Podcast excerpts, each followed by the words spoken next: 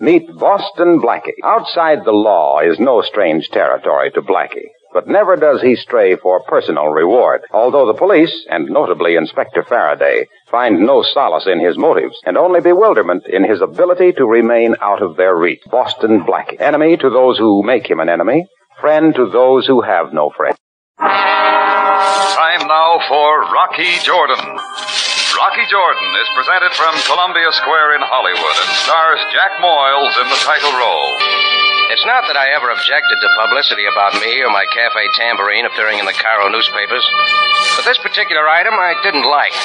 It said, Captain Sam Sabaya of the Cairo police announced today that the body found floating in the Nile last night has definitely been identified as that of the local cafe owner, Rocky Jordan.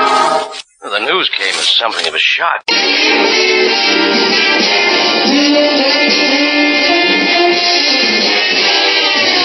The Adventures of Sam Spade, Detective.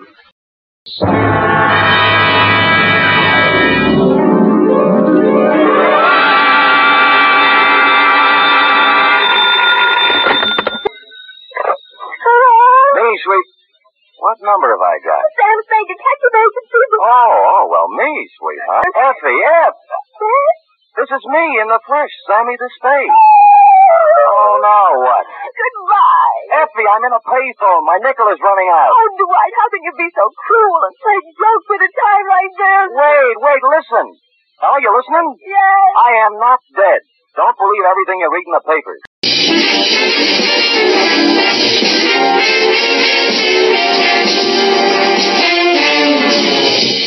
Yes, it's another case for that most famous of all manhunters, the detective whose ability at solving crime is unequaled in the history of detective fiction. Nick Carter, Master Detective.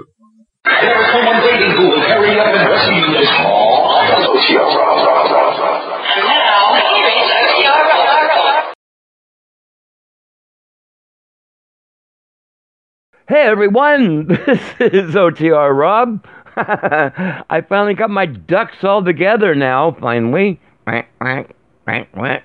First of all, before I get to any of the introductions, any of that there stuff there, like that there, stuff like that there, I want to acknowledge a big shout out to Buck Benny also known as Daryl Lance, L A N T Z. And I want to thank him a great deal for something that he did for me. And then something that he did for me nearly nine years ago when he asked me to come aboard as one of the voices, one of the, at that time, many voices of uh, the podcast because we were getting hit with a lot of different shows, and Buck can't do them, couldn't do do them all. So they delegated to people who wanted to do that, and it was hit and miss, to be honest. And I was the only one that w- that was in there punching, and I was doing my shows as fast as I could even though at the time I was operating under the fear of the microphone. I no longer have that fear, thanks to him. And that's something that has plagued me for a very long time, right at the beginning of when I got interested in doing broadcasting. But he stuck with me, told me I could do it. And he kept encouraging me. And I want to thank him from the bottom of my heart. Daryl, you're the best guy in the whole world. You're the best boss I've ever had. I don't even think of you as a boss, really. I refer to you as a boss, but you're more of a friend. I want to thank you and uh, for everything that you've done in the past and what you did recently. I want to thank you for that too. And uh, I just want to say that uh, God bless you, Daryl, and your family for encouraging me and helping me do this. A man who was afraid of the microphone. The fear is no longer with me. So I can go on with this introduction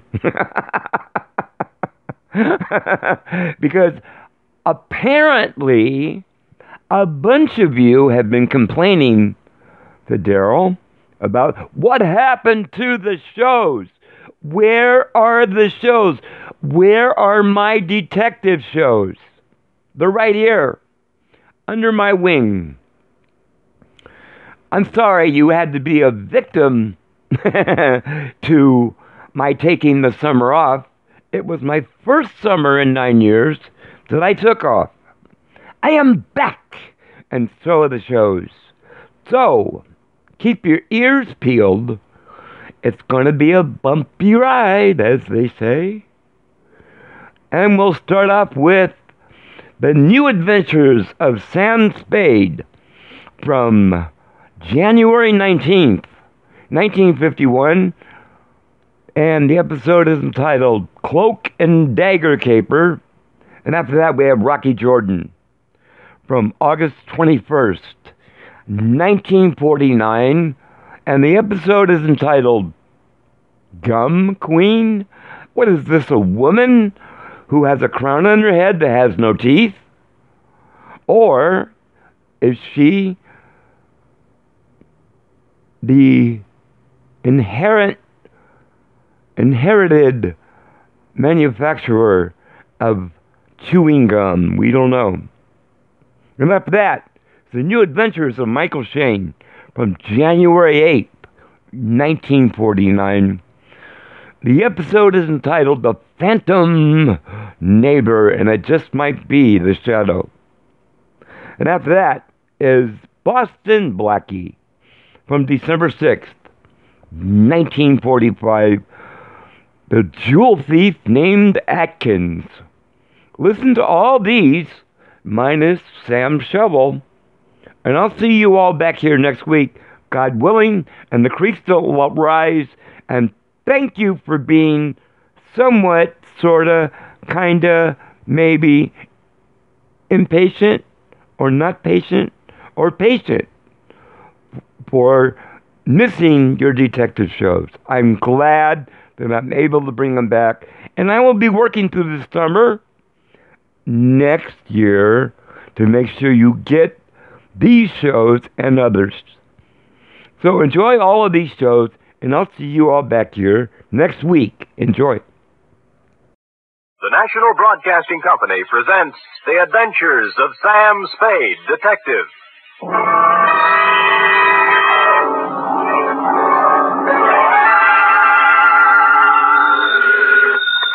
Sam Spade Detective Agency. Miss Spurine, Who did you think it was, Sam? Not a Harry? you don't know what a hot guess that is, Cherub. Really, Sam? Mhm. You think I'm the femme fatale type? In a black velvet gown with a veil, what chance would I have? Sam, you've given me new heart. Deservedly so, Wonder Girl, and in femme fatale, you have hit upon what might be called the keynote of the saga, which even now I am itching to tell you. A saga? More, a tale, Effie, well calculated to keep you in. Oh, no, we better put that another way. But while I mull a subtitle for this Oriental tapestry, find yourself a copy of something by Eric Ambler or E. Phillips Oppenheim and bone up on the ground rules of international intrigue. Woo! International? Ooh, yes. The next 39 steps you hear will be me walking up to the door in my black Homburg and velvet collar, with my pockets bulging with plans for submarines, supersonic airplanes, and secret fortifications, and my tongue a wag with a report which will echo around the embassies of the world as the Cloak and Dagger Caper.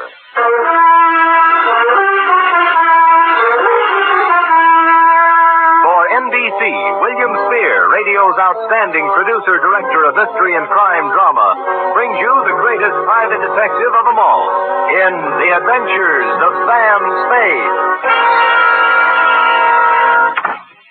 Sam? Who else?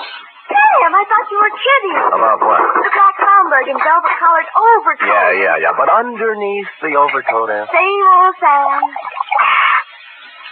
with the same old suit and the same old shreds. Who did it this time? Thereby hangs the tale. Huh? it's hanging out the back of your trousers, Sam. What? Your shirt tail.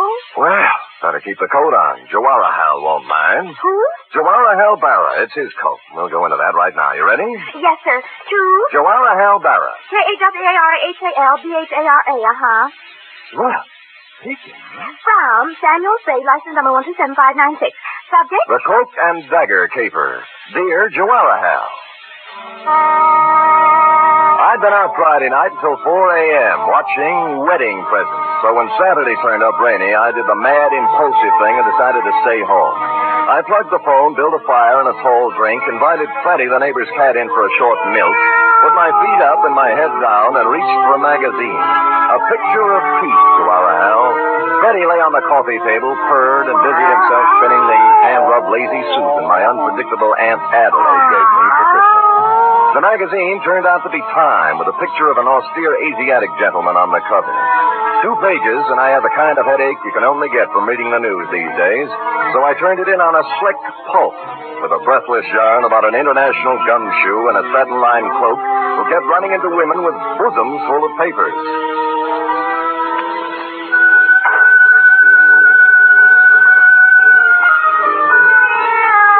Hmm. And she gazed up at him, her eyes smoldering, heavy lidded. You, she faltered. You are Sheridan Ballard. Mr. G, too? He nodded.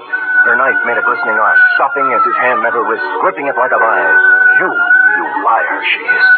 With the other hand, he ripped away her veil, smothered her lips in hot, fierce kisses, felt her go limp in his arms. Now, Zelda, my girl, he whispered, let's have the plans for that plutonium-powered rocket ship. ah, veil lady. Mr. Fay. Huh? Well. what can I do for you, Vale Lady? You do not mind that I come in so? How did you come in so? The door is open. I see sitting in chair an attractive man.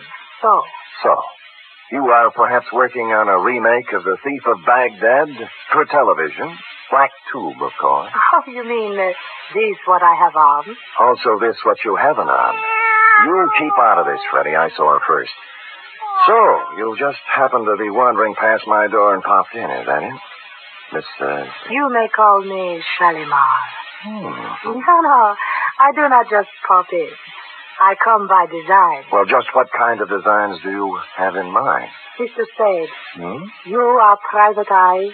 Shalimar, I am Private Eyes. You got troubles? Much. How much? I am beloved of Ahmed Well, that's nice for Ahmed. Ahmed who? McClatchy. Ahmed McClatchy? How do you explain that? He has two American names. Oh, figure, figure. You are a friend of Ahmed, too? Never heard of him. Oh, perhaps, Mr. Spade, perhaps uh, you forget. Ahmed McClatchy? No. No? Never forget a face. What's the matter with Ahmed? Hashish. Dope?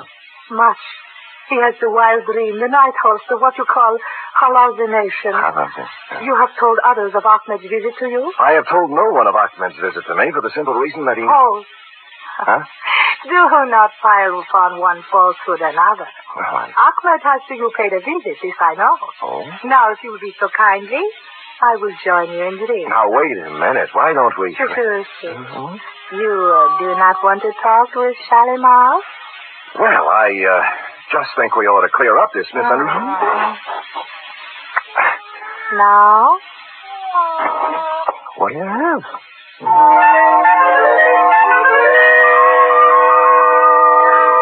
Had I been the Sultan and she Scheherazade, the book would have gone on for 20 more volumes. It was all there the veil below the eyes, the jackets and long satin pants, plus a superabundance of what sultans look for when they are employing a harem. I fumbled around putting I don't know what into a couple of martinis, found more milk for Freddy's saucer, and then set all three between us on Aunt Adelaide's Lazy Susan.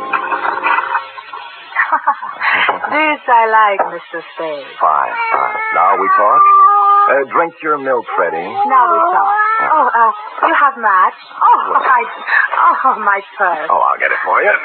I'll move now.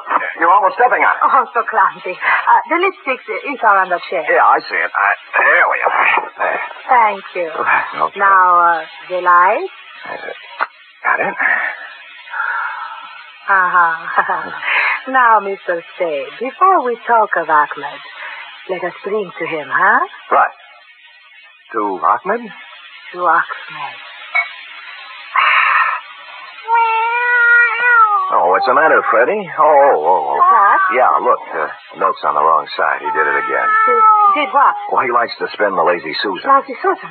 What did he do? Now, take it easy, honey. The thing spins. See, you got my drink, I got yours, and Freddy got left out. That's No. all. Oh, no. Daryl. You Look, Freddy, please don't go off the deep end. Take it easy. What's the What's the matter with Oh, you? Huh? Shalimar. Oh, Shalimar, baby. Come out of it now, will you? Where's the glass? Oh. Cyanate.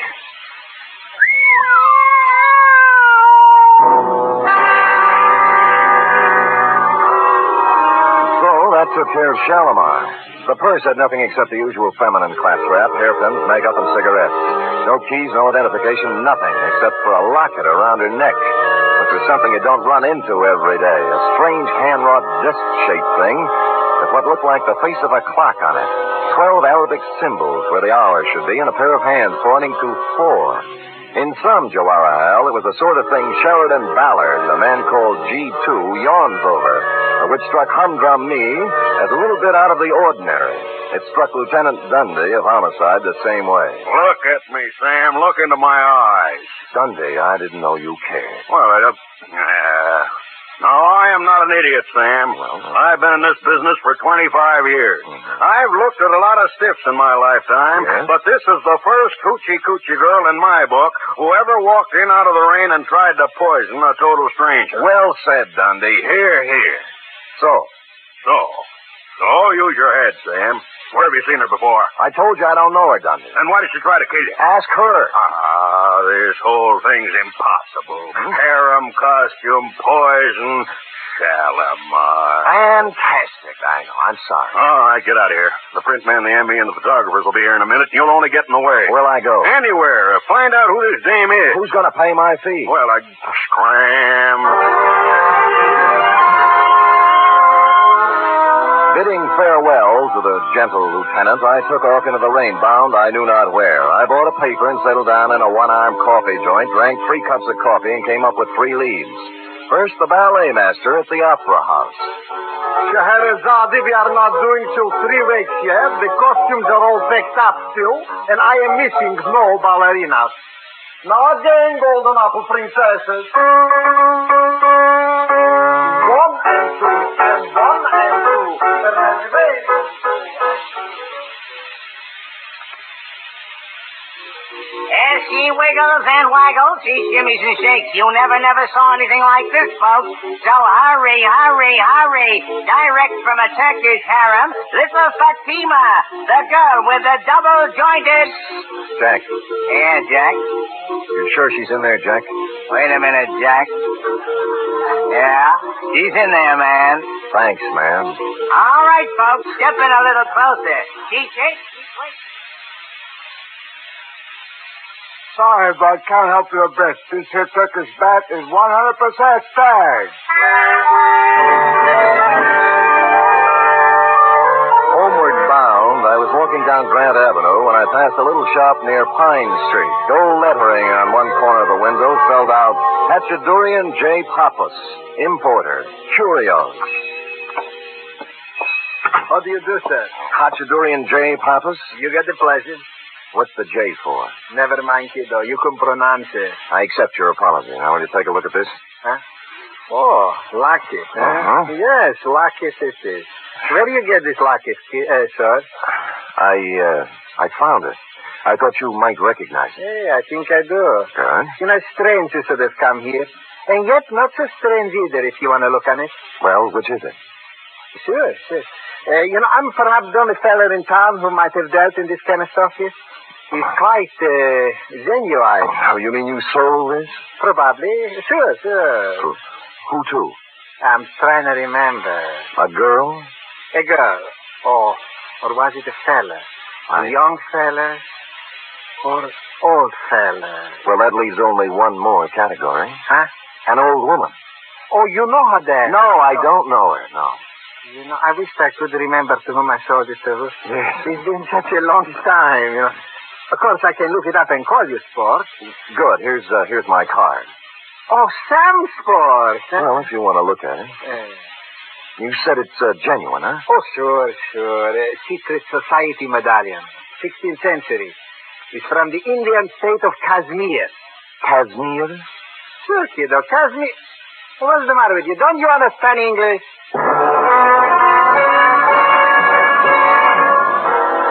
Kashmir.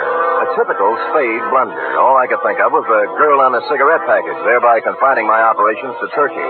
But this opened new doors.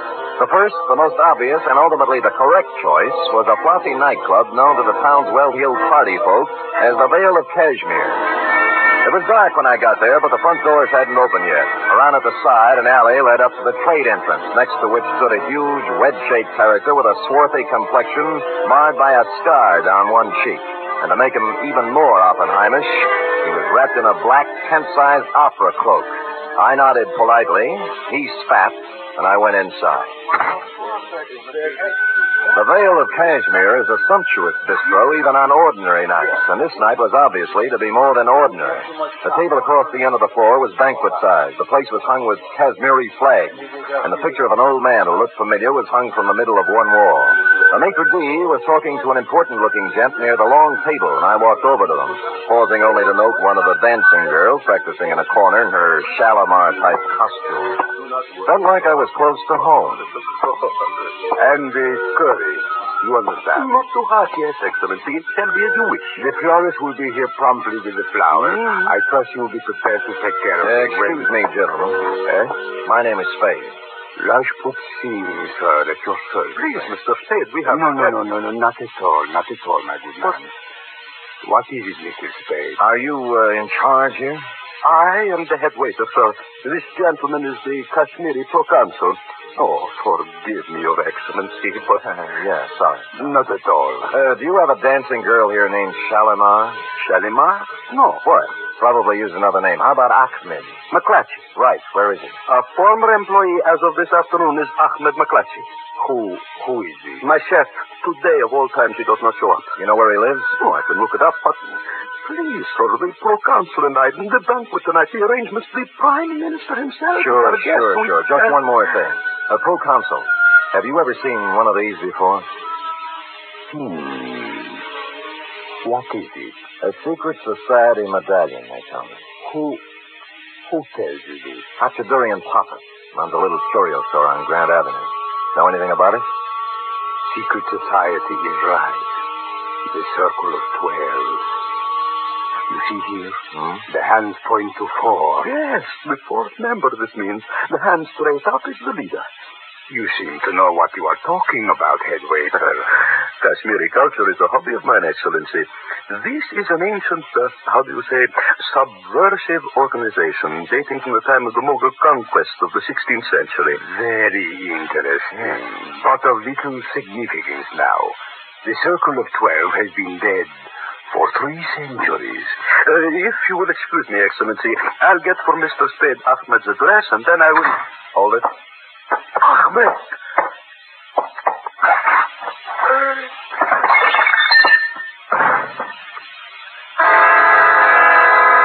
He just made it to the table, swept the sugar bowl off it, and followed it to the deck. When I saw the dagger in his back, I grabbed my gun and set sail for the alley, looking for the cloak that went with it, but he was gone. So was Ahmed. I bent down over him, took a closer look, and saw why he spilled the sugar. With his finger, he traced a design in it, a round design, the circle of twelve.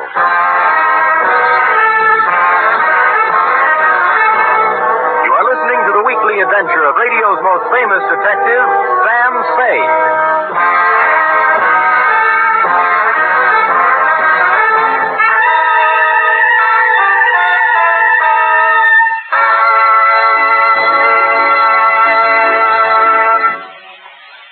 bright newcomer to your NBC Sunday lineup starting this Sunday. It's Mr. and Mrs. Blandings.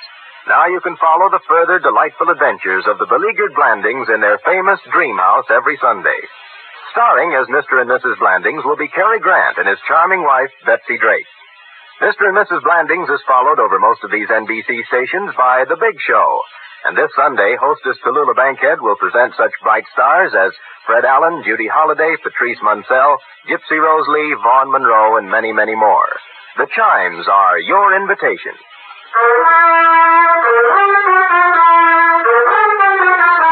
And now back to the Cloak and Dagger Caper, tonight's adventure with Sam Spade. Well, Joanna, all the ingredients of a first-class international goulash were here. The cloak, the dagger, the man with a scar on his face, the lady with a veil over hers, and two corpses. By now, Dundee had completed activities with corpse number one at my apartment, so I hustled him down to the Vale of Kashmir and put him to work on number two. Then I hustled back to my office. The big question had yet to be answered. Now, another. Hmm? Sam, you always grab your phone. I've been trying to call you for hours. About Achman McClatchy, right? And the girl with the veil. Shalimar. Is that her name?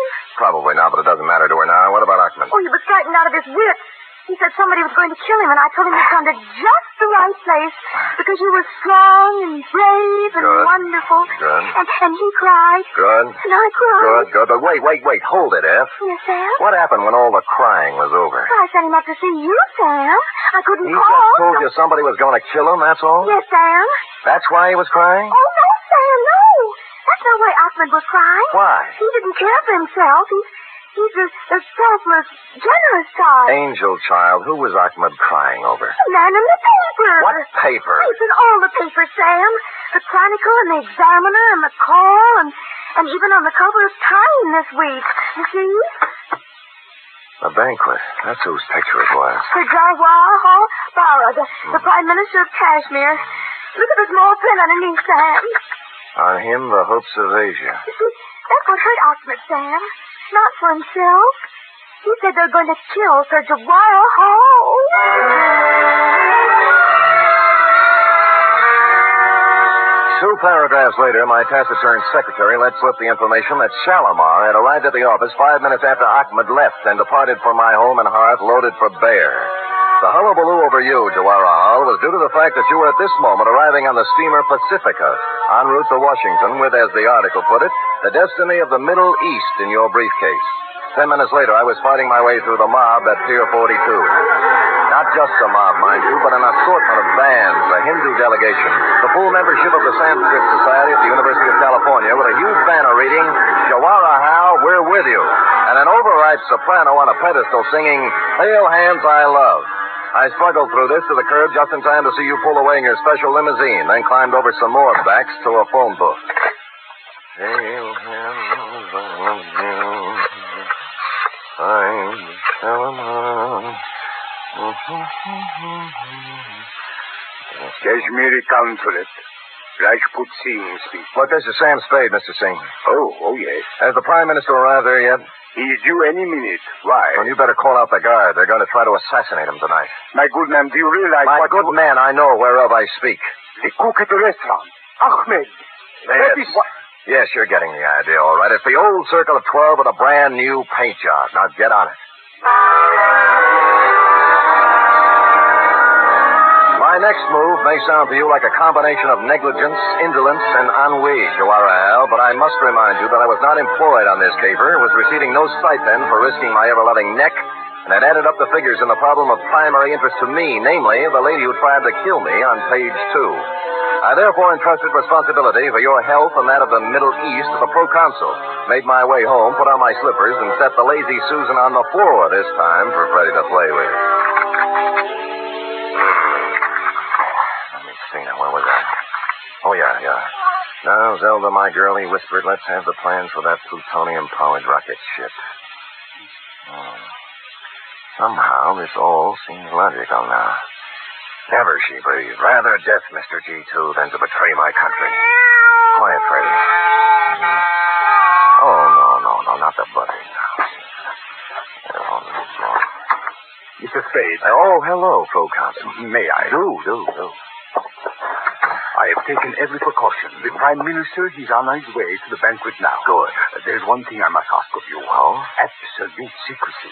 The mere knowledge of that such an organization as this, this Circle of Twelve? Yes, exists would give added strength to a disloyal opposition in our country that may express itself in a manner disastrous to our purposes in sending Jawaharlal to Washington. You understand? Well, it's taken me a while to learn the ground rules in the International League, but I get the general idea. Uh, you you have spoken of this to no one. No? Oh, oh, excuse me. Hello? This is Hatudurian de Papa, sir. Oh, uh, yes, yes. Uh, it took me a great deal of long time to check my records, Mr. Spade, but I finally found them. Oh, what's that? The gentleman who bought the set of 12 Kashmiri medallions, like the one you saw me in my shop. Oh, yes, yes. Yeah, his name is Rajput Singh, a foreigner fella, I think. He's the Kashmiri proconsul he is. Oh. Oh, well, uh, gosh, thanks, Dorothy. This is Hajidurian de Papa, sir. You f- I found it just now. Well, Dorothy, after all you've done for Alice, the least she could do is thank you. And you can tell her that for me. Now, bye, honey. So long, kiddo. Silly kids. Silly. Let's see now. Uh, where were we? Uh, you had just given me your assurance you would maintain strict secrecy in this unfortunate matter. Oh, yes, sir. Now I must go. They're expecting me at the banquet. Thank you again, sir. Not at all. Your service to our country and the world will find expression, I hope, on some later day. Good night. Good night. Yeah. Ready? Please, not now. Down the phone. Well, cloak and dagger in the flesh. Going modern on me with that gun, huh? Put down the phone. What if I told you I'd already made the call? I say you were lying. The line is tapped outside. You figure the angles, Hefty. In my business, I have to. When's it coming off? For the Prime Minister, any minute. For you, right now. Oh. He's got you fooled, too, huh? They're right there. Oh, Who? Rashford. You're a fall guy, you know, doing the heavy stuff. If it kicks back, you get it, and the other ten laugh. You think you could talk me out of it, huh? Why, that's the last thing in my mind. I'd never.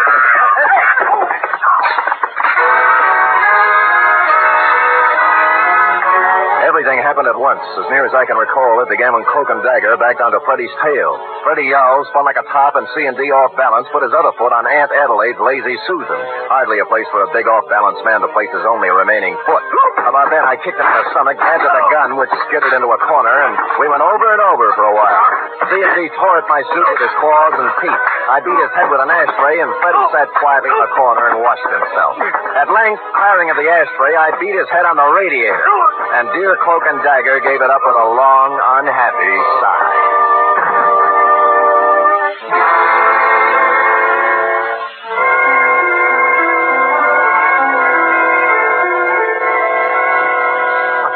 Hey, this is a dress-up affair. I Get out of my way, head waiter, or I'll walk right over that white shirt front. Please, I Uh, Have they been served anything yet? The drinks are just coming on. I wait, wait. I go on. And now, now, my countrymen, before we introduce our guest of honor, Sir Jawaharlal Bara, our beloved Prime Minister, I suggest we rise and toast our country. to Kashmir, may she Go ahead, proconsul. Don't let me interrupt. please not here. The standard remark is, what is the meaning of this? Aren't you going to ask me? I'm supposed to be dead. Is that what's throwing you? Mr. Spade, please, a toast is about to be drunk. Where's my drink, proconsul? Gentlemen, gentlemen. There was at one time a custom in our country for the host to exchange glasses with the guest of honor. Permit me, Jawaharlal. To, to Kashmir.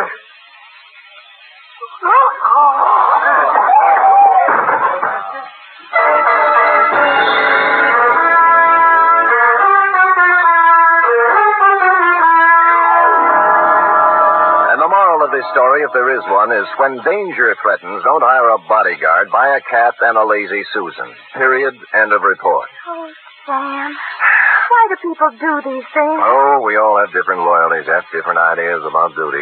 Yes? My duty, for instance, is to pick up a knot in my head and a suit full of holes once a week, while your duty You don't is need to draw a diagram, Sam. I, I can take a hint. Scoot.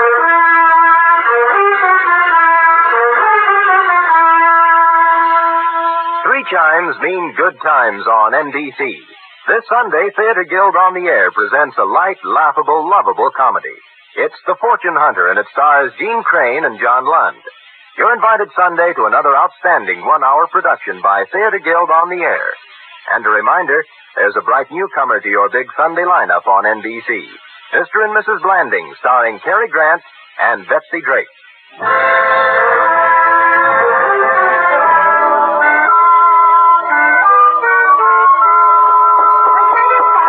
Oh, what are you reading? Ah, how can they do this?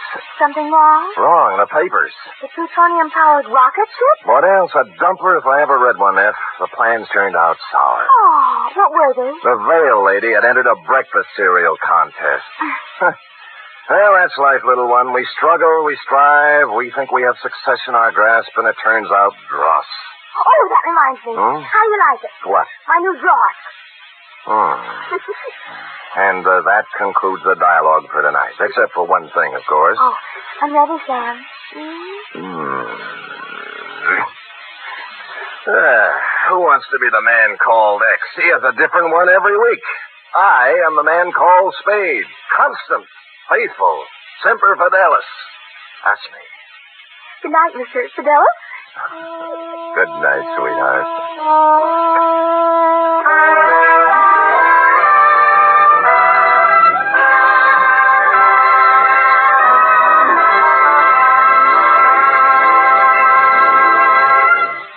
The Adventures of Sam Spade are produced, edited, and directed by William Spear. Sam Spade was played by Stephen Dunn. Lorene Tuttle is Effie. Script for tonight's adventure by Harold Swanton. Musical scoring by Lud Gluskin, conducted by Robert Armbruster.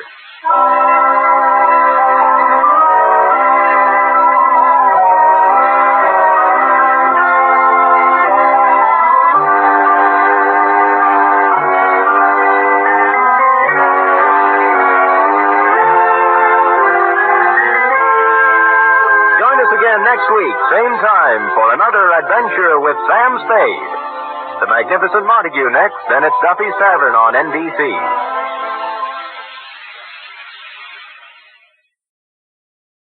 Buy wisely. Buy for flavor. Buy Del Monte. Del Monte, the brand you trust for flavor in so many good foods. Time now for Rocky Jordan, brought to you by Del Monte Foods, the brand preferred by more women than any other line of canned fruits and vegetables in the world.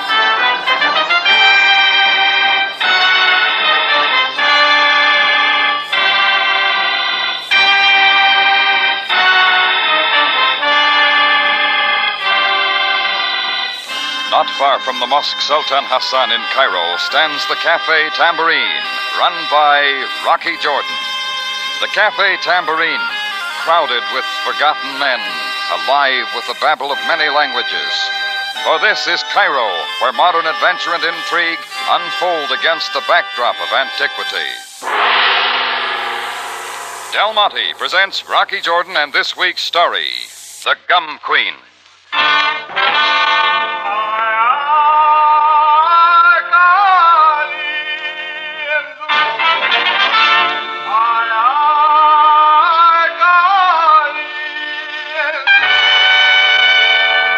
I was standing at the door to my office in back of the tambourine when he came in. Dark skin, a white suit, and black sideburns. Right then, he looked like any other paying customer, only he didn't stop at the bar. He plotted the shortest course through the tables, making every step count. And when he reached me, he stopped, took off his hat, mopped his balding head with a fresh handkerchief, threw me a frozen smile, and held out his hand. You are Mr. Jordan. That's right. My name is Hakar, Gerard Hakar. And what can I do for you, Mr. Hakar? I wish to learn if it is possible to rent your cafe for a party. It's possible, for a price. I'm in the office, Mr. Huckar. Thank you, Mr. Jordan. Thank you very much. Ah, about this party. Mr. Jordan, a camel caravan arrives tonight from the Anglo Egyptian Sudan carrying a large cargo of gum arabic. Is that right? Do not confuse gum arabic with the kind of gum you chew, Mr. Jordan, which is in reality chicle. Well, we learn something every day. You see, gum arabic is employed in pharmacology, textiles, and such. The gum arabic from the Sudan is about the best in the world. Quite valuable. Well, that's all very interesting. Now, what about renting the tambourine? Yes, yes, I am coming to that. The men of the caravan have been working in the interior for many months. The journey has been arduous. Sheldon wishes them to have a party with much merriment. Sheldon? Who's Sheldon? The owner of the acacia tree plantation in the Sudan. Sheldon is with the caravan, but sent me ahead to make necessary arrangements. All right, supposing we get to details. You are willing to take the party, then? I'm willing to talk about it. Very well. We will uh, motor into the desert tonight, meet the caravan, and discuss final details with Sheldon. Oh, hold it, Hakar. Why out in the desert? Those are Shelton's instructions. Everything must be arranged and in readiness when the men finally arrive in Cairo. Well? Oh, I don't see why not. Anything for a change. Good. At nine o'clock, then, Mr. Jordan, I am certain that you will find the journey most diverting.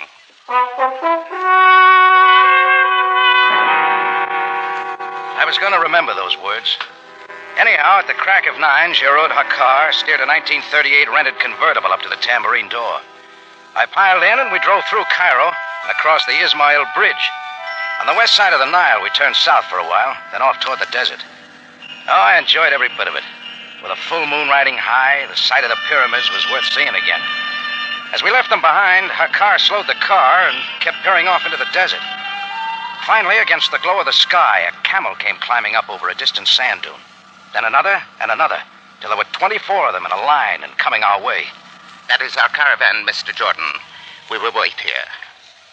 Oh, it's quite a sight, Mr. Hakar. Indeed it is. Ships of the desert, Mr. Jordan. Loaded with the product of a year's labor in the Sudan. You're sure Sheldon's with them? Observe riding in the lead there. That is Sheldon. It could be no one else. We waited there for them to approach out of the deep sand. Sheldon, riding in the lead, especially held my eye. An erect figure and in full command. We sat there a few minutes watching the caravan silently come toward us. And they were in calling distance when all at once it happened. Riding up over the horizon came a pack of horsemen, guns firing and heading directly into the caravan. Bedouin tribesmen, Mr. Jordan, raiders in the night. They were pounding in, throwing the drivers to the sand, scattering the camels, and only Sheldon tried to fight back, swinging a whip and pistol, trying to drive off the attack and keep the caravan in line. It was like trying to stop a desert sandstorm. Come, Jordan, let us go to their aid. Now, we were out struggling through the sand. By the time we got to the scene, all the camels had been taken, and the raiding tribesmen were vanishing into the desert night. All but one who saw us coming and tried to run me down. I just managed to jump out of the way, and as he rode by, I grabbed him by the foot. He piled down into the sand. I pulled him up with his robe tightly torn around his throat. And then, with the shot from Hakar's gun, he suddenly slumped and pitched face down in the sand. Some of the camel drivers came running up. That's when I met Sheldon. Wearing a man's shirt, pants, boots, and a gun strapped to her side, but all woman. Is he hurt? Yes, but he's he's still breathing. You didn't have to do that, Hakar. Why should I not shoot him? He was a common thief. Why should we not shoot all of them if we could? Turn him over. We'll see what can be done. Uh, Uh-uh. Here, help me tear up his rope. We can bind the wounds for now. Sure. You got the right idea, lady. Oh, by the way, who are you? The name's Jordan. This is Rocky Jordan, Mrs. Sheldon. He is from the Cafe Tambourine to discuss the party. Help Hakar, will you, Rocky? Carry this man to the car. Get him into Cairo. Yes. Mrs. Sheldon, is this necessary? Can we not just leave him? If we don't get him to a hospital bed soon, he'll die. And what difference does it make for such as him? Difference? Dead men don't talk, Hakar. If this man lives, he can tell us plenty. Who led the Bedouin raid? Where they're taking the gum arabic? Quickly, Hagar. Very well, Mrs. Sheldon. I will take him to the Cairo hospital at once. And see that he gets there alive.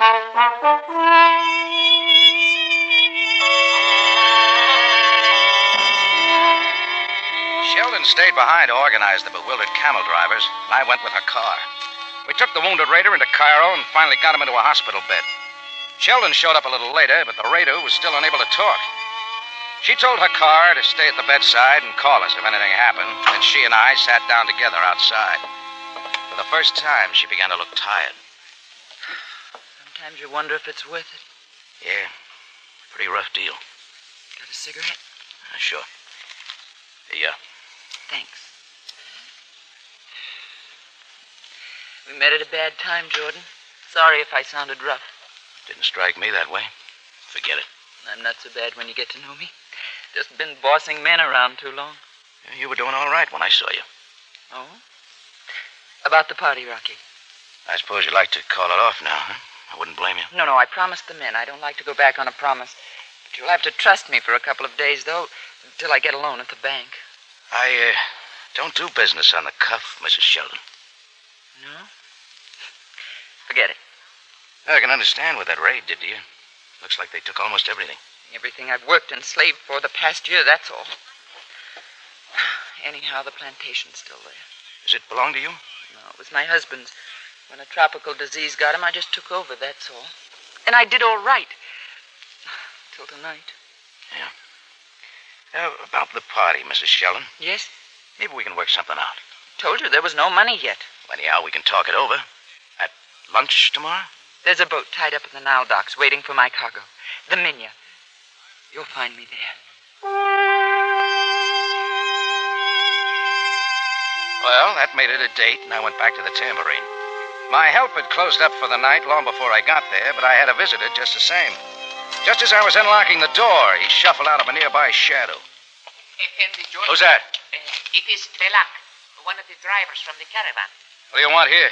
I have much to tell, sir, although my arrival in Cairo finds me woefully short of money. If that's all you want, beat it. Eh, wait, wait, please, sir.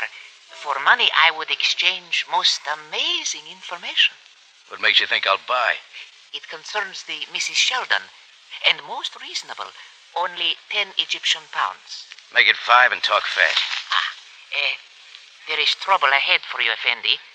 You are in great danger. The information, Balak. The raider who you dragged from the horse in the desert, he who fell by Hakar's gun. Very strange, sir. Come on, get to the point. The man, he is not a Bedouin at all, not even a native of the desert. And who is he? The man is a Greek named Trachus. Trachus? How do you know all this? That is information I do not sell. Eh, But I ask you, Jordan Bey, why would Trachus be with the Bedouins? You're telling it, Balak. Why would this notorious international thief bother with a mere cargo of gum arabic, sir? Ah, there is something behind this, Effendi. There is more than meets the eye. All right, so we'll go see Trachus. Uh, no, no, not I, Jordan Bey. I warn you, keep away from Balak, him. come back here. There is trouble, sir, much trouble. He kept running, and I didn't try to follow. Balak had told me plenty for his money, enough to send me backtracking to the hospital with a lot of questions. I don't like walking into trouble, and right now is the time to clear it up. When I got to the hospital floor where they'd taken Trockus, neither Sheldon nor Hakar was there, but plenty of other people were. I shoved my way through the crowd to his room. Then I saw it was too late for any talk. Someone made sure he'd never talk. Trockus was dead, but not from the bullet wound. Something a lot more recent and a lot more sure. A knife with a six inch blade.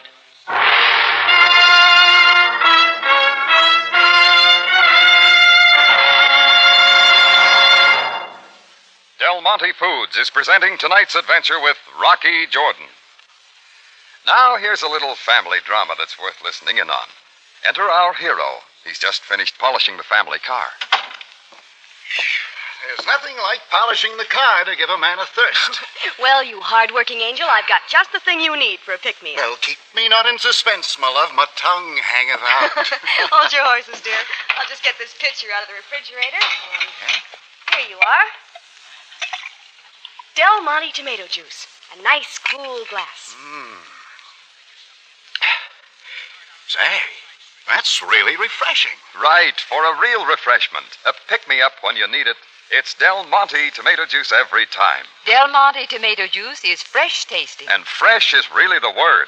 Del Monte tomato juice is made from fresh, vine ripened tomatoes, the kind with that rich, sunny flavor. Del Monte tomato juice is natural tasting. Yes, close quality control by Del Monte assures you of true natural flavor. In tomato juice, just as in all Del Monte tomato products, only the very best tomatoes are used. Del Monte tomato juice is refreshing. Refreshing is right. A real pick me up when you need it. Real tomato flavor that makes you ask for more. Fresh tasting Natural tasting. and refreshing. Fresh tasting, natural tasting, and refreshing. That's what tomato juice should be. And that's what Del Monte tomato juice is. Look for Del Monte tomato juice at your grocer's. Keep a couple of cans handy in the refrigerator at all times.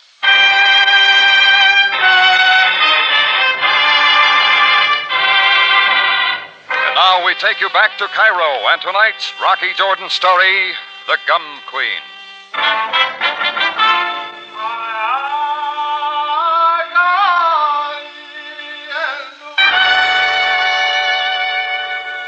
All in all, it turned out to be quite a night. The attack by Bedouin tribesmen on an incoming caravan from the Sudan, the wounded Bedouin, who turns out not to be a Bedouin at all, but a Greek named Trokos.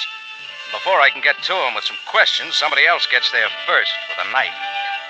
Well, that brought Captain Sam Sabai into the case real quick, and it wasn't long before I was sitting in his office at headquarters.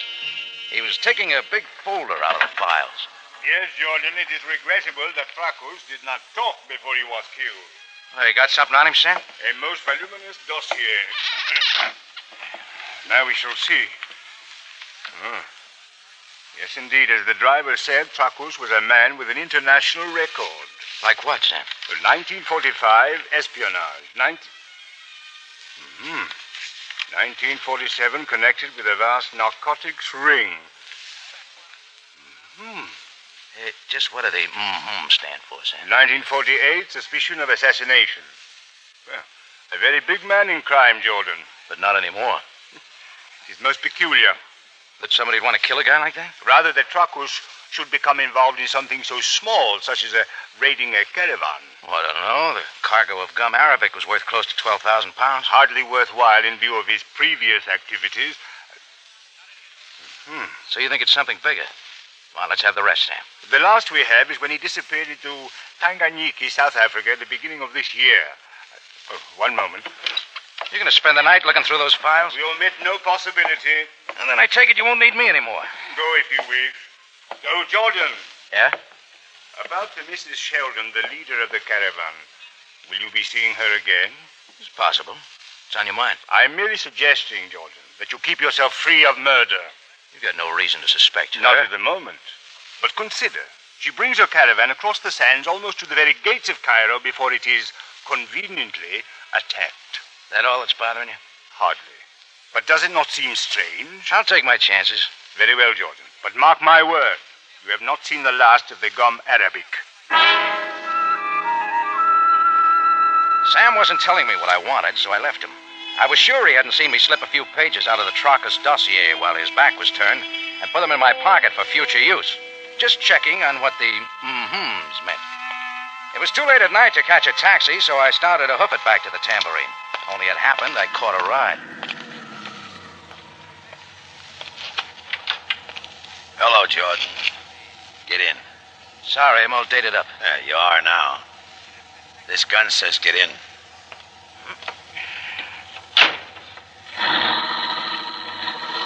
You can bill me for the ride. It's on the expense account. You're working for me, Jordan. Doing what? Playing messenger boy. You're taking a proposition to the Gum Queen. Gum Queen? Sheldon, Jordan. Don't play dumb with me. What do I tell her? She can have all her gum Arabic back. You got it? Tell her she's in luck, Jordan. Sheldon gets the whole cargo for half the value. Why half? You could dump it on the open market and do better. I'd rather play it safe and take the loss. You get it? Yeah. Give it to me in round figures. Half the price, I said. Six thousand pounds. And I'll remind Sheldon to look you up. I deal with you alone, Jordan. Have the money on you. I'll be around again. Oh, uh, one more question. Yeah? Who killed Trockus? You're out of bounds, Jordan. Take the deal to Sheldon. And quit!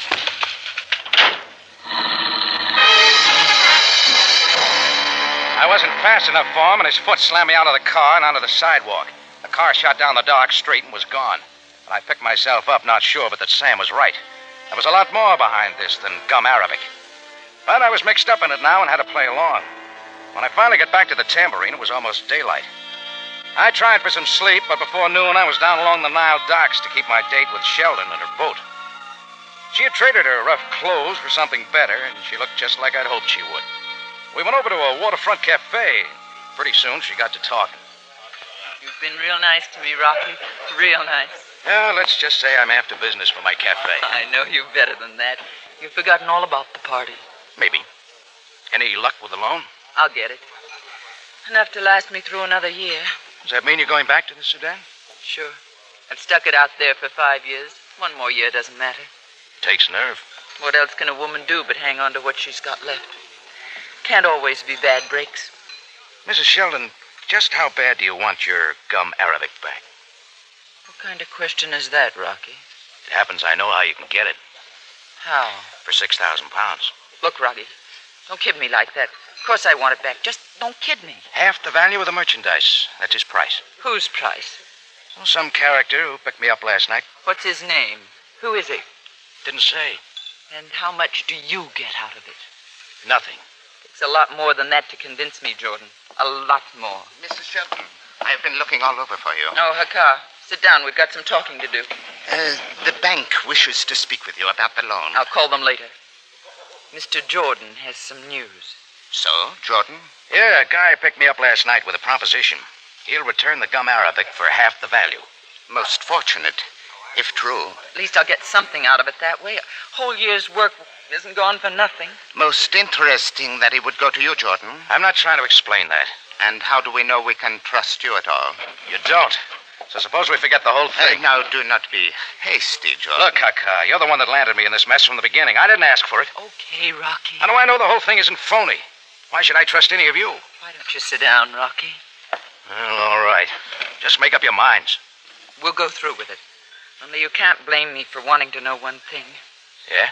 If there's nothing in this for you, just why are you doing it? I don't know. Maybe I can't help liking some people. Well, I'll push things at the bank and try having the 6,000 pounds for you this afternoon. One thing, though, Jordan. The police must be informed of this. You think they'll deliver the stuff with the police around? The police need not appear until the merchandise is in our hands. Then they can give it safe escort to Mrs. Sheldon's boat. Oh, Okay, it's your money. And Jordan, I'll be close around, too. And if it turns out you're working a deal, I'll never forget it. Right away, we set it up with Sam Sabaya and the Cairo police to move in after the cargo was delivered to me and escort it safely to the boat and out of Egypt. Well, Sheldon's loan went through. She put the 6,000 pounds in my hands. Soon after that, I got a phone call from the guy who had the cargo, and we arranged a rendezvous. That set the stage. I knew that within the next two or three hours, somehow, I'd have a few answers to the mysterious caravan raid. But I needed some props. So first, I stopped off at the 5 and 10, picked up a few things, then I went alone across the Nile to where the camel trail comes down to the river. At the appointed hour, the camels began to show up one by one. I paid off a share to each driver, who quickly vanished. Finally, all 24 loaded camels were delivered. Then I made my next move, and a short time later, I signaled Sam Sabaya. He moved in quickly with his men. We will take over now, Jordan. Yeah, the caravan's all yours, Sam. My job's done. Oh, a moment. Were there not 24 camels? Uh-uh, 23. 20? Hmm. Perhaps a mistake in my figures. Oh, we all make mistakes. Indeed, we do. Would you like to clear up one of your mistakes at this time, Jordan? What do you mean? After you left my office this morning, three pages were missing from the Trakus dossier. Well, Jordan? you got me, Sam. Here they are. Thank you. I trust that you found them good reading. I didn't learn much. Jordan, I fear there are things that you will never learn. For example, when to leave well enough alone. A short while later, I was at Sheldon's boat as the caravan slowly pulled onto the docks. Sheldon, Sam, and I watched from the deck as the last of the gum Arabic was taken off the camels and loaded into the ship's hold. Well, there it is, finally. Yes, Mrs. Sheldon. And rest assured that we will continue in our efforts to find the raiders. Mm, small chance. But thanks for everything, Captain. I will leave a detail of men on board for your protection until you clear Alexandria. And the best of luck, Mrs. Sheldon. Goodbye, Captain. Uh, coming, Jordan? Uh, not just yet, Sam. I'll see you in a minute. Uh, as you wish. Well, Rocky, it looks like I owe you some sort of an apology. I don't think so. I'll admit I didn't trust you very much. Well, nobody expected you to. Anyhow, you're still out 6,000 pounds. I'm not complaining. Wish you could come along. You'd enjoy the trip. Yeah, wish I could too. A moment there, Jordan. Oh, you want to see me, Hakar? Indeed, I do. There were 24 camel loads to be delivered. All right, what about it? Only 23 arrived here. That's all that showed up. Then where is the other camel? How should I know? 23, 24. What's the difference? The difference, you say? An entire load of gum arabic. So they held out on you. Go hunt it up if it means so much. Mr. Jordan, I demand an explanation. Oh, let it go, Hakar. We're lucky to get any of it back. But Jordan paid for all the camel loads, he said. We will not be cheated out of one. Forget it. We're not going to wait any, around any longer. Got to get this load to Masai. Do you mean to say you're going to let him get away? I with... said forget it. I'm not giving word to shove off before anything more happens. I'll look you up when I get back, Rocky. Jordan, uh, Jordan, a moment before you go down the gangplank. What are you so excited about, Akka? Excited? You're quite mistaken. I don't think so. I am certain that you know where the other ga- camel load is, Mr. Jordan. Yeah? What's there about the load that bothers you so much? Why, the gum arabic, of course. You know, I don't think gum arabic interests you at all. What do you mean? I think it's something else. These, maybe. Let me see. Sure, have a look. Diamonds? I don't touch. Where did you get them, Jordan? From inside the gum arabic on the 24th camel. You will give them to me. Why, Akar? Are they yours? Did you hide them there? Jordan, listen to me. You masterminded quite a deal, didn't you? The phony Bedouin raid, the deal with me to return the stuff. So you could get a private police escort for your smuggled jewels right out of Egypt. There is no time to. You even killed your Confederate tracker so he wouldn't start talking. Did Sheldon know about this? Quickly before she returns. Yeah, I knew she didn't. Jordan, you're a smart man. I'll cut you in. I'll make you a deal. The other way around, Hakar. I got the jewels. All right, anything you say. First, you fork over Sheldon's 6,000 pounds. And these diamonds go to the police. I will have them, Jordan. Hakar lunged at me, and all at once he was a wild man, fighting and clawing for the bag in my hand. The back of my fist drove him away, but he was in again, pushing me to the rail. The next time I drove him back, his hand went for an inside pocket. That's when I got tired of the game. I moved in ahead with a gun, and his shot went wild. I locked his head in my arm, whirled, tossed him over my shoulder and over the rail. I waited for a splash that didn't come, and then I saw why. When I looked down, it was into the upturned, surprised face of Captain Sam Sabaya, fez over one eye and what was left of an Egyptian cigarette dangling in his mouth. But lying at his feet where he had hit the dock was the crumbled body of Hakar.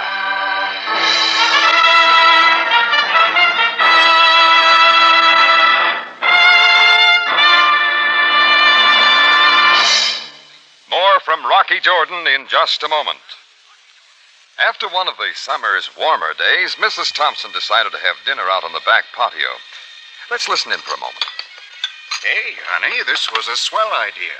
A warm evening and a cool dinner out here in the patio. Thank you. And my favorite cold meats. Well, help yourself, dear. There's meatloaf and ham and liverwurst. well, let me add it. And say, pass the catsup. The kind with that swell flavor I like. You mean Del Monte catsup. That's my good old standby, darling. I can always count on it for a special flavor treat. Yes, you can count on Del Monte catsup, Mrs. Thompson, just as you depend on all Del Monte foods for flavor. Say, that Del Monte catsup has a zesty, spiced tomato goodness that just makes those low cost foods come to life. You can count on the men folks asking for second helpings every time.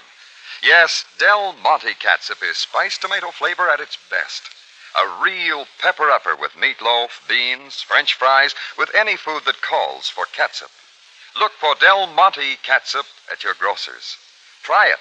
Then, just like Tommy Thompson, you'll be saying, Pass the catsup, the kind with that swell flavor I like, the Del Monte catsup. Back now to Rocky Jordan.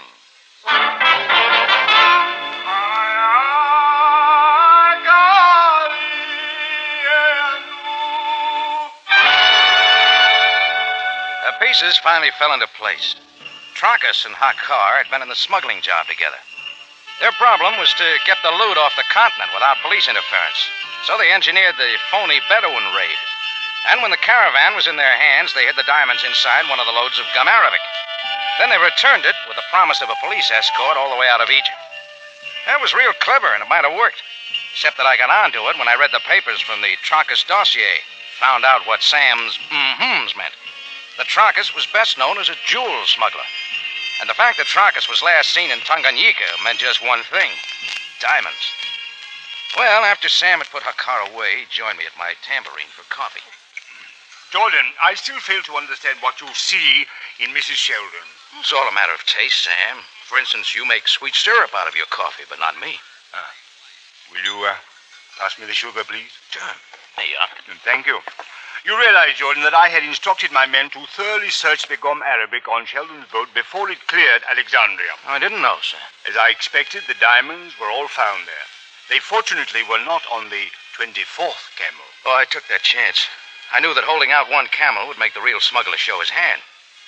I'm sure glad it was her car instead of Sheldon. Oh, one more thing, Jordan. About the diamonds. You mean the ones I had? Yes. I would like to see them. Oh, sure. There you are. Look 'em uh, over. Diamonds, Jordan? These are nothing but rhinestones. Practically worthless. That's right. I picked 'em up at the five and ten.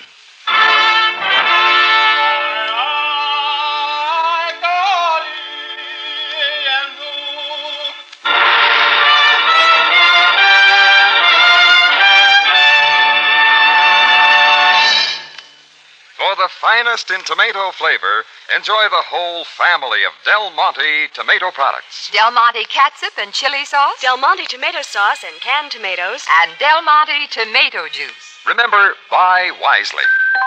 Buy for flavor. Buy Del Monte. Del Monte, the brand you trust for flavor in so many good foods.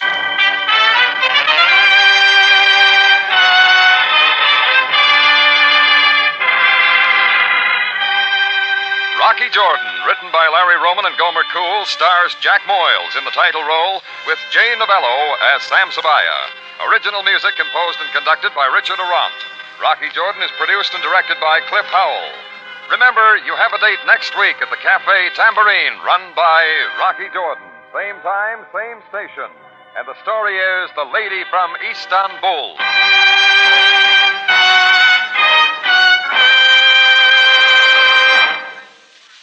real roast in the ear flavor, matchless butter tenderness. That's Del Monte corn. One more good food from the brand that always puts flavor first. Packed in two styles, golden cream style and golden whole kernel, Del Monte has that sweet country cream flavor that tastes so good. When you're shopping for corn, look for Del Monte first. Larry Thor speaking. Rocky Jordan is presented over CBS, the Columbia Broadcasting System.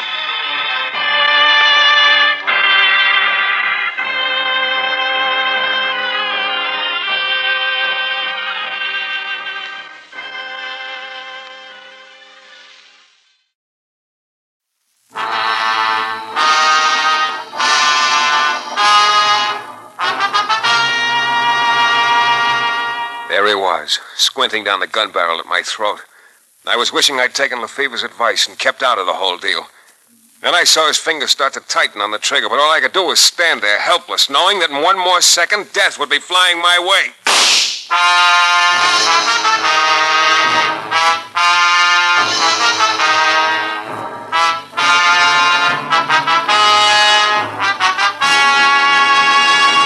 The New Adventures of Michael Shane, Private Detective, starring Jeff Chandler. Michael Shane, reckless red-headed Irishman, is back again in his old haunts in New Orleans. This is your director, Bill Russo, inviting you to listen to another transcribed episode, which we call The Case of the Phantom Neighbor.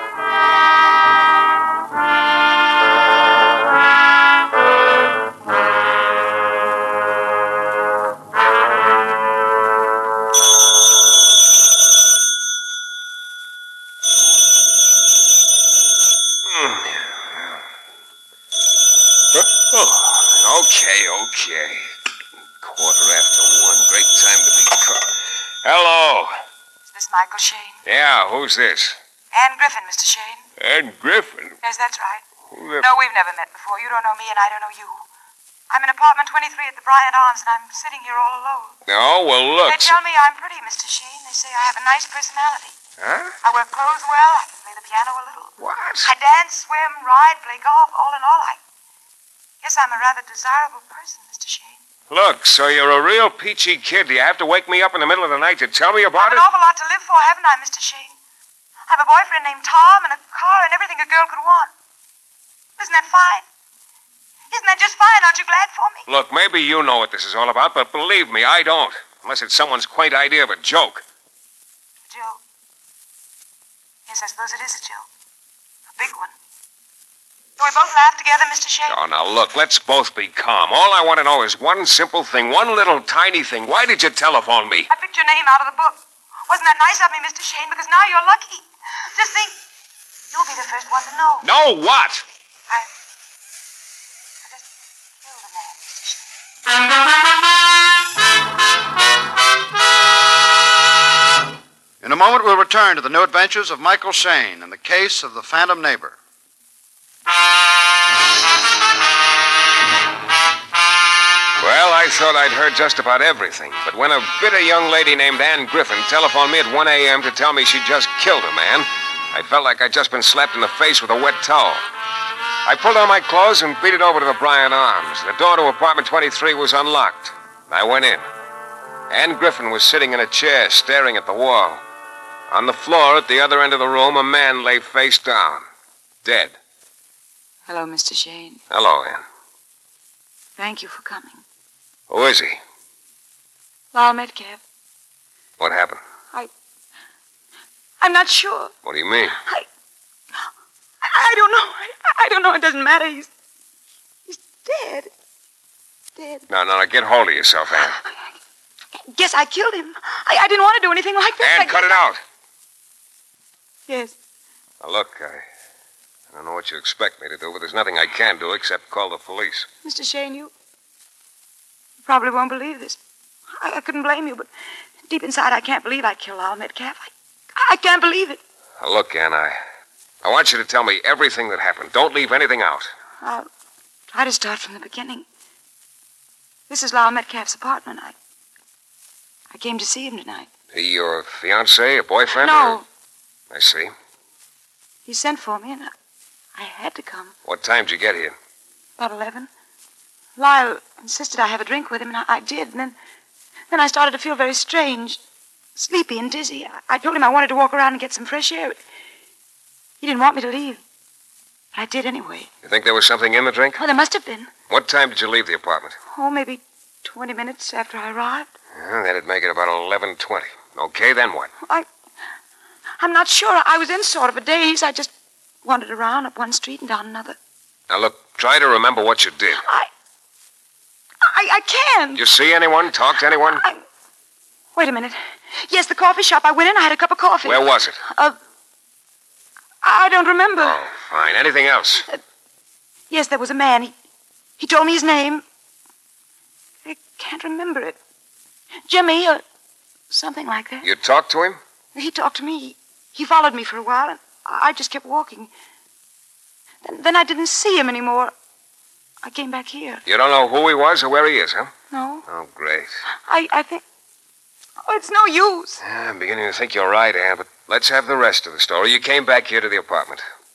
Yes, it was a little before one. You're sure of that? I, I think I remember looking at my watch. You think. Look, Anne, you've got to do better than think. Well, I'm trying. I had a splitting headache, yeah, and I- yeah, sure, no. All right, go ahead. I opened the door and I. I walked in. That's it. What do you mean that's it? Well, th- that's the last I can remember. What? Yes, every- everything just sort of went black. Then after a while, I realized I was lying on the floor with a gun in my hand. There in front of me was Lyle. He was dead. Well, I don't know what to say, Anne. That's not exactly a convincing story. I know. Hey, hey, wait a minute. What is it? Look, did you telephone me as soon as you realized what had happened? Yes, why? You called me at a quarter after one. You probably didn't black out for more than a few minutes. That'd make the time of death not more than half an hour ago. But Metcalf looks to me like he's been dead considerably longer than that. What do you mean, Mr. Shane? I don't know, maybe nothing. I... Anne, turn your head to the side a little. Huh? Turn it. What, Uh, that's it. Hmm. what's the matter? Sort of a welt behind your left ear. Well, why? Oh. Yes, there is. I. Any idea how you collected that? No. Well, I told you I had a spitting headache while I was wandering around the streets. I think I remember stumbling and falling once, but I'm not Yeah. sure. Well, it's just my luck to get mixed up with you, I guess. Of all the private detectives in New Orleans, you had to call me. What do you mean? I mean, I could easily qualify for Cluck of the Year for doing what I'm about to do. I, I don't understand you. It's not surprising. I'm not sure I do either. But come on. I'm going to report it to the police, and then you and I are going to try and find one of the people who saw you wandering around. Oh, but Mr. Shane. Yeah. Yeah, I am. I'm just soft enough to hope there's a chance you didn't kill Metcalf after all. Sure, I should have had my head examined, but I called police headquarters, and then Ann and I started out. And it was a losing proposition. We wandered around for a while, and she did find the coffee shop where she'd been before. But according to the gent there, she only stayed long enough to discover that she didn't have a nickel with her, and then she beat it again which meant she had an alibi for exactly one minute of those two hours. We kept on a while longer, but I could tell none of the streets looked familiar to her. I. I guess it's no use, Mr. Shane. I, I don't remember anything around here. I think we might as well go back. Yeah. I want you to know how much I appreciate your help anyway, Mr. Shane. If you could only remember more about this gent Jimmy you say was following you for a while, the guy who wanted to make a date. What did he look like? Sort of tall and thin, I think. I know, Mr. Shane, I know it's not enough of a description to give you one chance in a million of finding him. What's the good of talking anymore? Look, Anne, before we go back, I-, I want you to try just once more. Is there anything you haven't told me? Have you left out anything at all? I don't think so. At least, not that I can remember. Well, Okay, Anne, let's go back.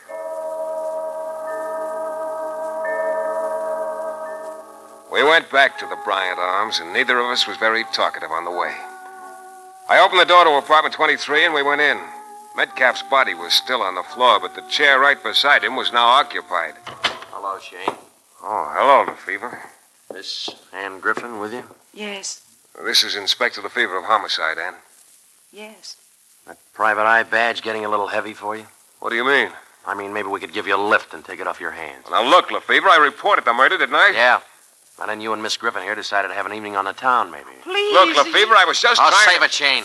I want to question Miss Griffin first, but I'll get back to you again. You can count on it.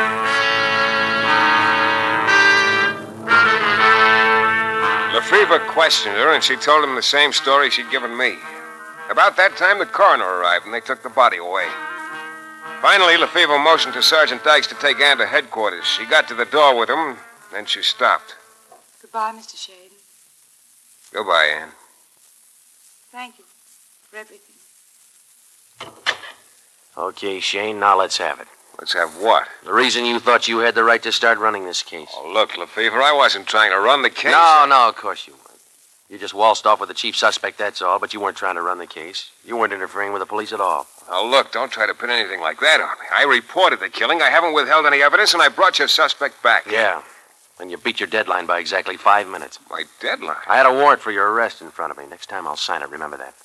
Okay, Lefevre, okay. So maybe what I did wasn't smart, but I think Ann's innocent. Yeah. Well, sure, her story sounds a little weak, but I think she's telling the truth. A little weak. Shane, a gentle breeze would blow that story over and nothing flat. But that part about going into coffee shops, the truth. I talked to the guy. Oh, sure you did. She's got an alibi for one minute out of 120. This guy who followed her, if we could find him, maybe. Uh-uh, Shane. Look, what was the time of the death? Well, we think between 11.30 and midnight. But she said he followed her for quite a while. Maybe it was for that half hour. Oh, Maybe. Maybe there was no Jimmy at all, Shane. I think you're wasting your time. Look, Lefevre, I don't get hunches often, but I've never had a stronger one than this. Well, don't try to do business on hunches, Shane. You'll go broke fast. I tell you, Anne's innocent. I'm going to prove it to you. Where is he? Where is the policeman? Well, I guess you mean me, sister. Who are you? I am Suzanne. Lyle Metcalf, the one who was murdered. He was my man. Yeah? I saw them take his body away. They, they told me what had happened. All right, take it easy. It was she who did it, that woman. Anne? How do you know? I knew she was coming to see him tonight. I, I waited outside. I watched her. She was coming to see my Lyle. I saw her arrive. Then she came outside and down the street, but five minutes later, she came back. You, you're sure about that? Of course I am sure. She went back into the apartment. She did not come out until the policeman brought her out a few minutes ago. She killed him. She killed my Lyle. All right, Shane. Look, I. Like I say, you've been wasting your time. But maybe there's still a chance. Uh-uh. No soap, Shane. It was a nice try, but you just lost yourself a client.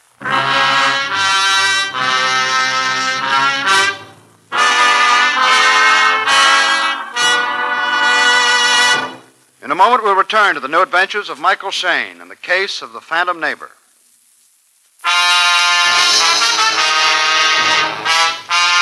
It all started when a girl named Ann Griffin called me over to Lyle Metcalf's apartment a little after 1 a.m.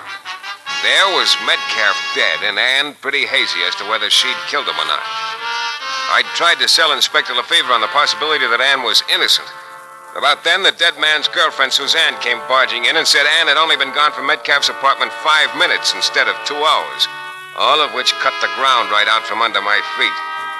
Well, I left and started back to my office, but I hadn't gotten very far before a very rugged looking guy collared me. Uh, Just a minute, Shane. Who are you? And get your hands off of me. Okay, Private Eye, open up. I said get your hands off me. Who are you, anyway? Uh, Tom Harris. Ann Griffin's my girl. Well, so I still don't see where you get off shoving me around. I want to know who put you up to it. Who's paying you? What are you talking about? Paying me for what? For hanging this frame on Ann. Frame? Are you by any chance talking about the Metcalf killing? You know that's what I'm talking about, and the way it looks to me, somebody hired you to drag her into it. Oh, get this, Harris. I've spent most of the night getting my neck in a sling with the cops while I wandered around with your girlfriend trying to find an alibi for her because I believed she was innocent. Huh? Right up until a witness told us Ann was lying. So I'm in no mood to listen to you sound off about something you don't know anything about. Hey, wait, wait a minute. You were trying to help Ann. What did you think I was doing? Trying to see how mad I could get the cops at me? Well, look, Shane, I guess I got a couple of things wrong. I guess you have, brother, so if you'll just get out of my way before I. Well, I'm sorry. I, I guess. Well, the whole thing has sort of knocked me for a loop. Hey, wait a minute. You said something about a witness contradicting Ann's story? That's right. I, I can't believe it. I can't. Ann. W- trouble is, Harris, right now the cops do believe it. Mr. Shane, I don't know what Ann was doing in Metcalf's apartment. I don't intend to ask her. But I do intend to stick with her. Yeah, I think you better. Because it looks very much like Ann's going to need all the support she can get.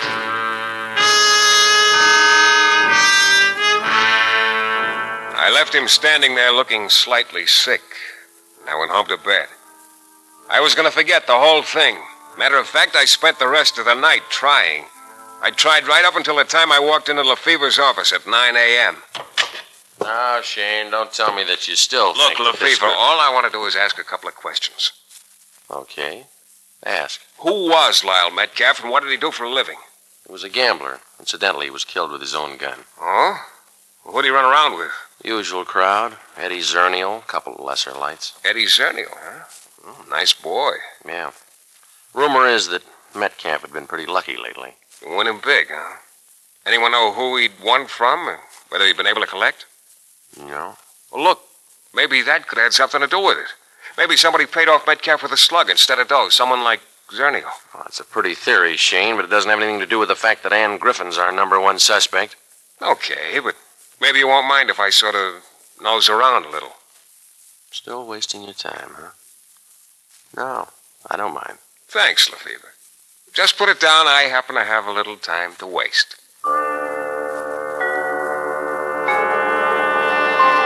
My first stop was at Eddie Zernial's, Metcalf's gambler friend.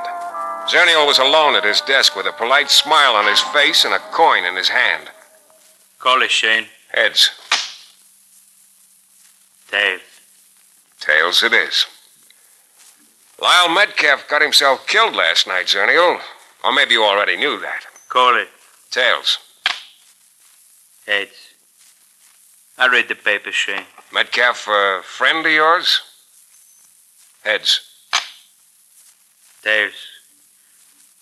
You don't call him so hard, do you? Maybe I'll get better. Hmm. I asked you if Metcalf was a friend of yours. I already told two cops he was, so I'll tell you too. Metcalf was a friend of mine. That make you happy? Heads. How can you be so wrong so often, Shane? Tails. Metcalf owe you dough, Zernial, or was it the other way around? I owed him dough. Oh? Yeah. Two bits. That sound like a good reason for killing him? Tails. Well, you're consistent, Shane. You call him wrong every time. Maybe that means you should quit trying to call him at all. Get it? Yeah. On the other hand, maybe it means you should quit using that second coin you've been hiding in your hand. Get it? Well, aside from a lesson in coin flipping, I'd gotten nothing from Zernial. I went over to Metcalf's apartment and wandered around for a while, just about to give up and leave when it hit me. I'd been in his bedroom, and all of a sudden I realized I'd been staring out the window. What was outside was a narrow air shaft, and four feet away was another window. The apartment on the other side of the building that backed up to the air shaft. I stared across the shaft, but there was no sign of life in the other apartment. I beat it down to the manager, but it got me nothing. The apartment had been vacant for three weeks. Well, about then, my head was feeling very bruised from the stone wall treatment. I started down the hall of the apartment house, turned the corner toward the front door, and ran right into Lyle Metcalf's girlfriend, Suzanne. Well, well. What are you doing around here, Suzanne? Why, I live here. Here in this apartment house? What is wrong with that? Nothing. What apartment do you live in? 26. Now, I must go. Get out of 26. my way. That's around the corner from Metcalf's apartment. Why? Incidentally, there's something I wanted to ask you about the story you told Inspector Lefevre last I have night. nothing more to say. You told him you've been watching Metcalf's apartment all evening. Where were you watching it from? Let me Where go. were you? My apartment. Now, let go of Oh, me. no, you can't see Metcalf's apartment from yours. No, I mean, it was from the street. Oh, no I... soap, Suzanne. The cop on the beach said there was nobody outside. I mean, did I. yeah, yeah, you were lying, Suzanne. No, I tell you, I saw You're her. lying. You weren't in any place where you could watch Metcalf's apartment. I say, let go of me. You have no right. I've even got it figured out why you were lying. You knew Anne was coming to see your boyfriend. You got jealous. You figured you'd try to hang it on her if you could, right? I, I have nothing more to say to you. Yeah. Uh, Lefevre. Shane, you're a big bully. Look, did you hear what Suzanne just admitted, Lefevre? She was lying when she said Anne was only away from Metcalf's apartment five minutes. Yeah. You probably caught her off guard with all that fast talk of yours and the bluff about the cop on the beat. Well, then that ought to prove it Oh, that- proves Suzanne was lying, Shane. That's all. But you... Shane, look. Anne still doesn't have any more of an alibi for those two hours than she did before. Now, if you can turn one up, good. I'll give it a listen. But don't bother coming around unless you can.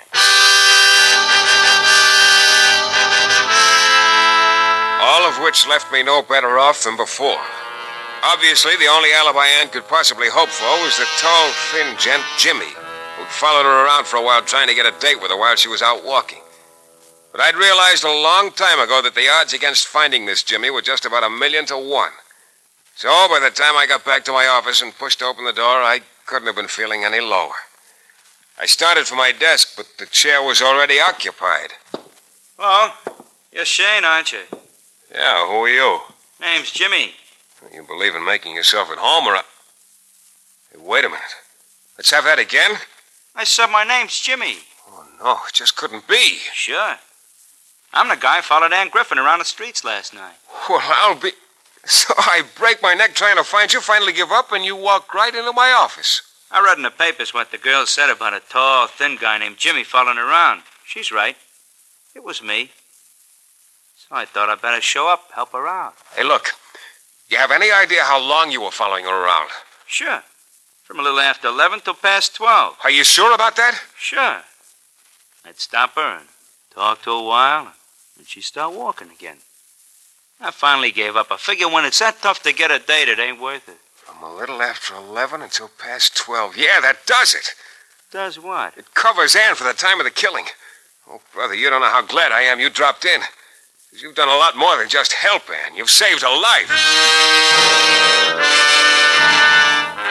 Jimmy and I headed for police headquarters. He told his story to Lefevre, and 20 minutes later, Ann was out of jail.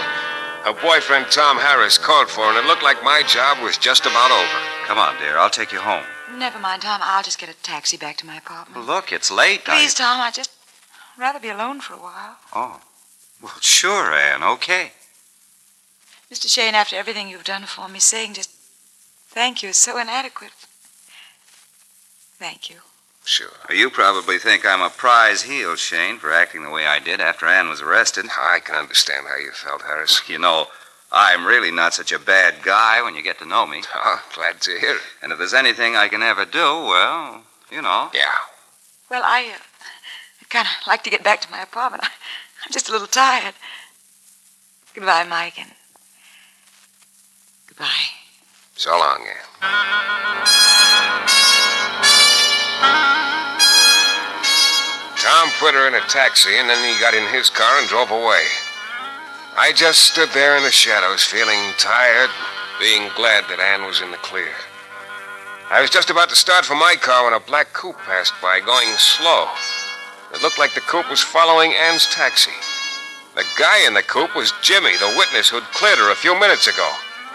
All of a sudden, I got a real shaky feeling about Ann. I got in my car and followed Jimmy. He pulled up in front of Ann's apartment and went inside. Two minutes later, I followed. I climbed the stairs, went down the hall, and stopped in front of Ann's door.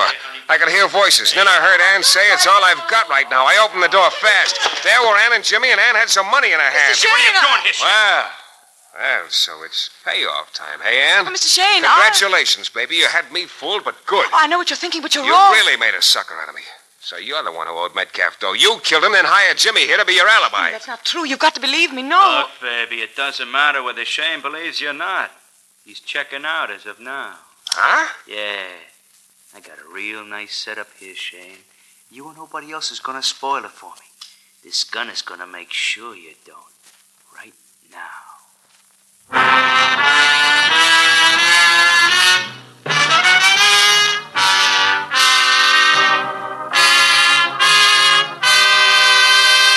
In a moment, we'll be back with a thrilling climax to tonight's Michael Shane adventure.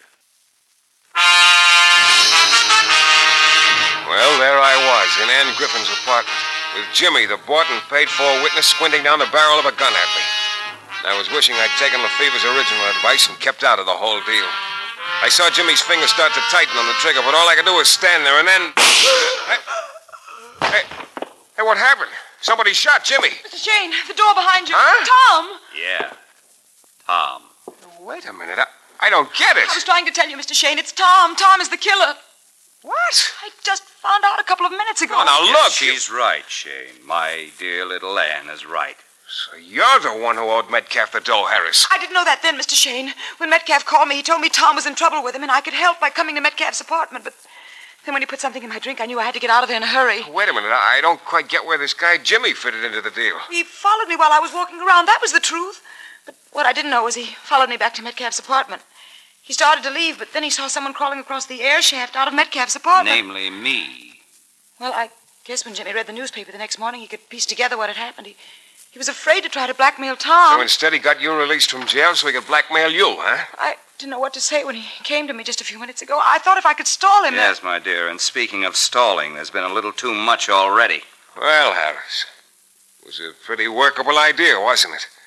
You watched Metcalf's apartment from across the air shaft. When Ann left, you crawled across and killed Metcalf.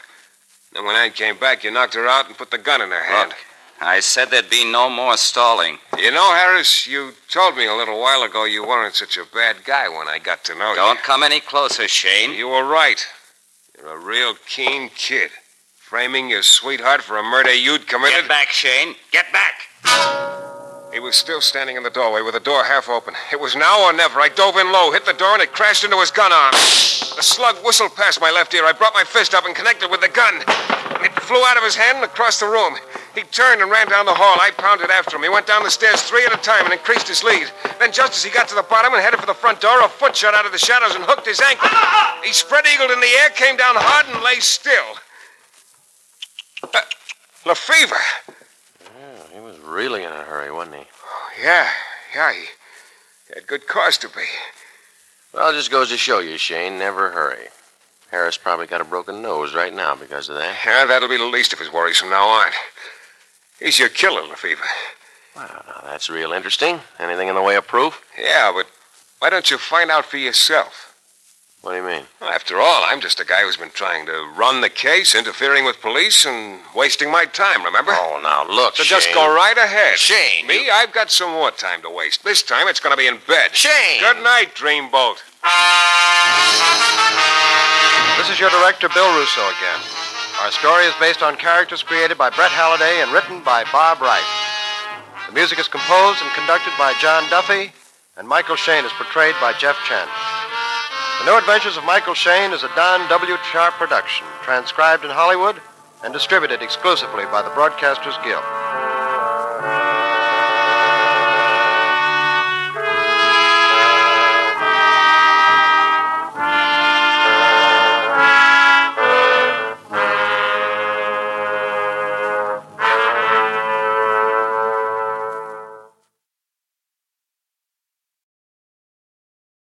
And now, for the very best in organ playing music, and I believe that this is done by a woman playing the organ. I think she was on Yesterday USA recently or some time back, where she demonstrated some of her famous introductions she did. I think one of them was Boston Blackie, because she played on the East Coast, and Boston Blackie was basically recorded in the East Coast, on the East Coast side, the right side of the country, and as opposed to the left side of the country. So, anyway, this is the very best organ playing music you will ever, ever hear from an old time radio show. Applaud this woman for doing such a great job playing this organ. And then listen to Boston Blackie from December 6th, 1945. Jewel Thief Atkins.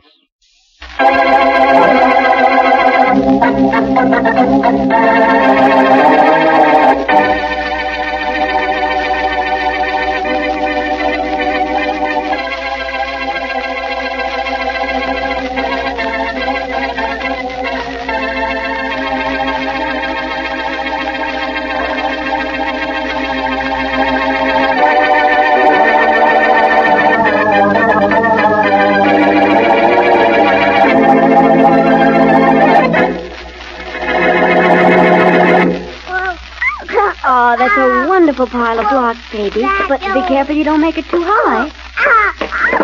Oh, you knocked it over. That wasn't very nice. Well, I'm leaving, Mabel. I hope you have everything in that suitcase. I don't want you coming back. Fine wife you are. The doc and his wife fire me, and you ask if you can stay to take care of that kid. Why I don't break your neck, I don't know. Oh, please leave me. You're upsetting the baby. Don't worry, I'm not going to hit Mabel again. You most certainly aren't. Here. Here's your salary. Now get out, or I'll have the doctor come upstairs. Here's your money, Robert. Keep your money. What's a few dollars to me when I'm worth twenty-five thousand? Oh, are you? Well, I'm going to be as soon as I sell that pearl necklace of yours. My necklace is in the safe right here. At least it was half hour ago. I saw it. And you haven't been out of the house all morning. You can't have it. Open the safe and see, Mrs. Williams. That's exactly what I'm doing. Never mind the combination; it's already open. Bob, did you open that safe? Sure, I did, and I took out the pearls. Are they there, Mrs. Williams? No. No, the pearls weren't there. But this gun was. And you're going to stand right where you are, Robert, until the police get here. Sure, sure. Call the police, Mrs. Williams. But I'll tell you something. I've got your necklace, but the cops can search me and this house from top to bottom and never find it.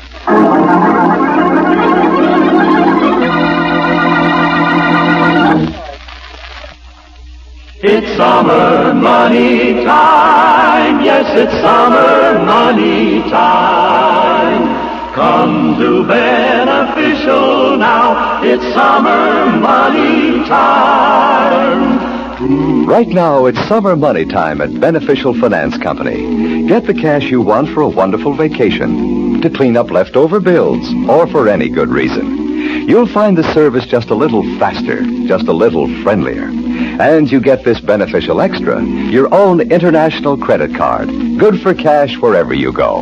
Cash, just say the word, you're the boss at Beneficial, where it's summer money time.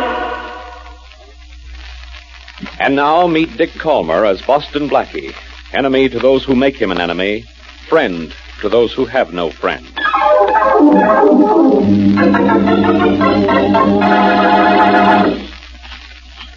All right, clear your throat now, Blackie, and try your voice. oh, wait a minute now. Wait another spray or two, and then try it. All right, now. Well, I, I think this will be, it'll be all right now, Dr. Williams. It should be, Blackie. You haven't used it for two weeks.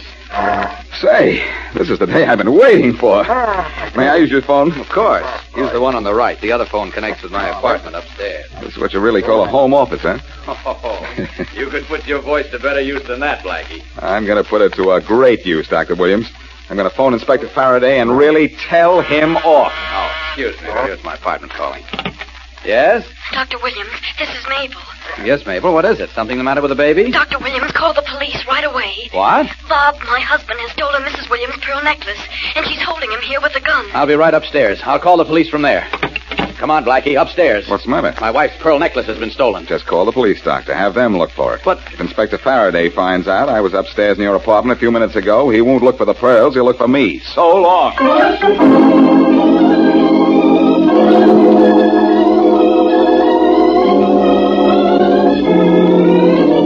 All right, let's tear this room apart if we have to. We'll find that necklace for you, Mrs. Williams. Now, this is the last room in the house. It has to be in here. Keep looking, Rollins. You didn't find anything on Robert, Inspector? No, not a thing, Dr. Williams. He's in the next room putting his clothes on. Say, do you know who Robert Atkins is? no. One of the most famous jewel thieves in the country. Yes, yes, but this time you don't have anything on me, Copper. I'm getting out of here. Not a thing in this room, Inspector. It's bound to be in here, Rollins. Keep looking. Okay. Inspector, Robert here hasn't been out of the house today. The jewels were in the safe this morning. The necklace must be somewhere in this house. I know that, Doctor. But tell me where I haven't searched in this house, and that's where you'll find the stolen pearls. Stolen, Inspector? You mean missing, don't you? Stolen. You admitted you stole them, didn't you? Not to you, I didn't. And until you can prove I took them, those pearls are just missing. And you're going to have to let me go. Go ahead, Atkins. Beat it. I know you don't have the pearls on you, so you're not getting away with a thing. Don't be too sure. I'm plenty sure. I'm sure those pearls are still in this house. And I'm going to put a police guard on duty here to make sure you never get back in to pick 'em up. Now, scram. With pleasure, with pleasure. Inspector, you shouldn't have let him go. I had to let him go, Mrs. Williams. I have nothing on him. But don't worry. I won't let him out of sight. Hey, Rollins, Yes, sir. you and Thompson trail Atkins.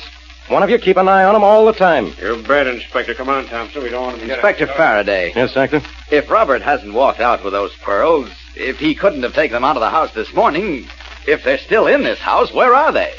If I could answer that one, Dr. Williams, I'd quit the force and work on quiz programs. Oh. Oh, Excuse me, I thought everyone had gone. No, Mabel. Robert is gone. He didn't have the pearls. Oh, I'm so glad. He was lying then, wasn't he? No, Mrs. Atkins.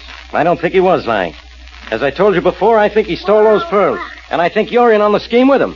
Please, Inspector, just because I married a thief, that doesn't mean I'm one, too. You know Mabel doesn't have the necklace, Inspector. You had to make him search her, and she found nothing. Yeah, I know that. That's all I do know. Atkins took those pearls. He hasn't got 'em. His wife here should know where they are. She says she doesn't. Uh, what a mess. There's only one thing missing from this case. Hello, Inspector Faraday. Uh huh. Here's that one thing. Blackie, what are you doing here? I came to see Dr. Williams, but one look at your face convinces me you need a doctor more than I do. Hello, Blackie. Blackie, how are you? Hello, Mrs. Williams. Hello, Doctor. Well, now that Faraday's here, what else has been stolen? How'd you know anything was stolen here, Blackie? I heard it over the radio, so I thought I'd come over and solve the whole case for you, Inspector. Well, go back and listen to your radio again. Maybe you'll hear of a case in South America. I'm interested only in your cases, Faraday, the ones that are never solved until I come along. Uh, well, you can get along this time, because this one is already solved. Bob Atkins stole those pearls. Can you prove it? Can I prove it? Can I prove it? Why? No. All right, Faraday. Where do you want me to begin? Begin by going out the door, and end by staying out of my way. And leave you muddled up in the middle? Oh, nothing doing. I couldn't do that to you or my conscience. Please, please, not so loud. The baby doesn't like it. Mabel, I think you better take Carolyn inside. Yes, Dr. Williams, right away. Now, let's see. Where were we? Getting nowhere, I'm afraid, Blackie. Right, Uh, well, I'm getting somewhere. Out of here. And you get out of this case, Blackie. You know what I'll get out of it, Faraday. The solution. And my own personal satisfaction. Uh, don't pay any attention to anything he says, Mrs. Williams. But, uh, Now, uh, I'm leaving a policeman and a matron here to search everybody every time they go out of this house. Those pearls are still here, and somebody's trying to get them out. We understand, of course. I'm going back to headquarters until I hear from the men trailing Atkins. I'll be in touch with you as soon as I know something. All right, Inspector. Thanks, Mrs. Williams, thanks. Blackie, for what? for not telling Faraday that I was up here this morning just before you missed the pearls. Why, you know, I just didn't think of it. Or I would have told him, I guess. Oh, there's the doorbell. Mabel? Yes, Mrs. Williams. Can you answer the door, please? Yes, ma'am. You know, I think Faraday made a mistake, Blackie. Atkins took those pearls out of here when the inspector let him go. I doubt it. The police searched them, and they're Hmm, very thorough. Mrs. Williams, Yes, Mabel. Uh, Mr. Horace Spaulding to see you uh, from the insurance company. Oh, yes, we've been expecting him. No. That'll be all, Mabel. Yes. I'm Mrs. Williams, Mr. Spaulding. Oh, how do you do, Mrs. Williams? Uh, this is my husband. How do you How do, do, you do, Spaulding? Doctor? And uh, this is Boston Blackie. How, do you do?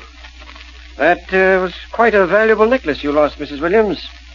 You have it insured with my company for $50,000. And it's really more valuable than that. Yes, I know. So suppose we get right to work and see if we can't find it. The police think our handyman, Robert, took it, but nothing was found on him. I'll get my report on him directly from the police, Mrs. Williams, but can you tell me who was in the house at the time the robbery was discovered? Well, Robert and his wife, Mabel, were here. I was, of course, and my husband was downstairs in his office with Boston Blackie. Oh, Oh, Blackie, I'm so sorry. Austin Blackie, huh? Hmm. It seems to me that name has appeared in connection with several jewel robberies. Arrests, but no convictions, Spaulding. There's always a first time, you know. Uh, you'll hear from me later, Mrs. Williams. And, uh, Blackie, I think perhaps you will too.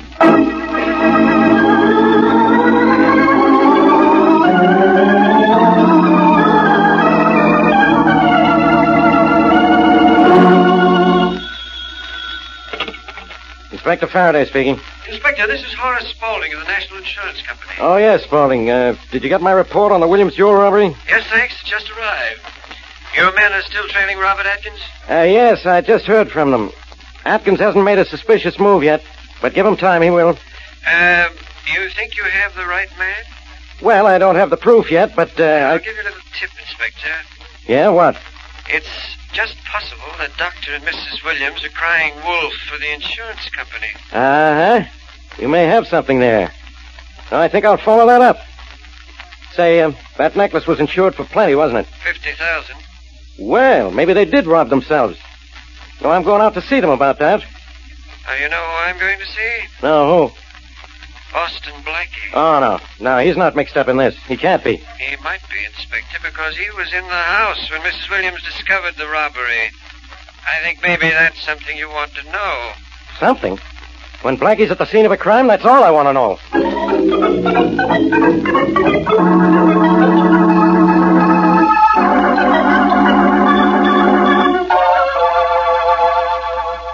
Oh, that's fine, Mary. Well, I have some work to do right here in my apartment, so phone me here as soon as you're through, huh? Okay, goodbye. Come in. Mind a visitor, Blackie? No, not at all, especially one I've been expecting, like you. How's the insurance business, Spaulding? Picking up. Picking up what? Clues? And people who steal pearl necklaces we insure. Subtle, aren't you? Blackie, I'm convinced that there's more than one person involved in the theft of the Williams pearls. I'm sure Atkins isn't working alone. Excuse me. Keep the conversation short, will you? I don't have too much time. Hello? Blackie, this is Peggy Williams. Oh, yes. Blackie, I want to apologize for telling that insurance agent you were here. Oh, that's all right. I would have told him myself sooner or later. He'll be coming to see you, I guess. I know that. He's here right now. You mean he was, yeah? Hey, Spaulding, wait a minute. He's there now, Blackie. Well, he was, but all of a sudden he just walked out the door. I I wonder why. Well, I don't know, but I, I think I'd better go out and try to catch him. I think he knows something. About the pearls? Well, he seems to have some theory about uh, how they were taken, uh, who took them. All I could get out of him was a word or two. Blackie, you really think he, he knows who took them? I'm going out and try to catch him in the hall and find out. I'll call you back. Goodbye. Bye. Now, what made him leave like that? Hey, Spaulding! What? Wow. They say dead men tell no tales. And you're not going to be an exception to the rule, are you? Uh-oh, the elevator. Hello, Blackie. Goodbye, Faraday. Who's that on the floor, Blackie?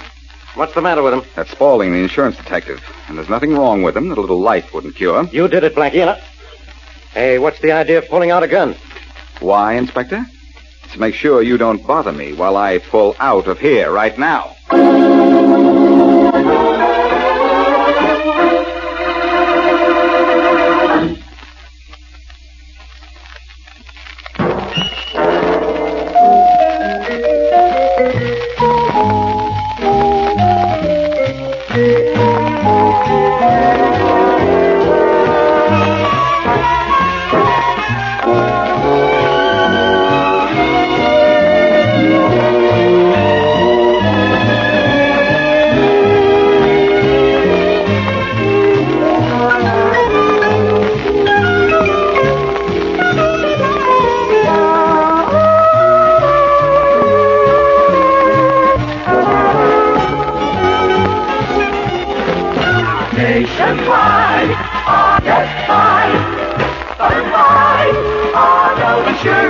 always the best for you and your car.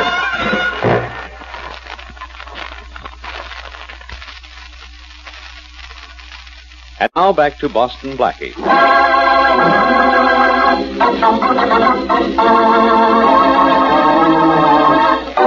Blackie is in trouble with the police. He's suspected of stealing a $50,000 pearl necklace and accused of killing the insurance agent investigating the case.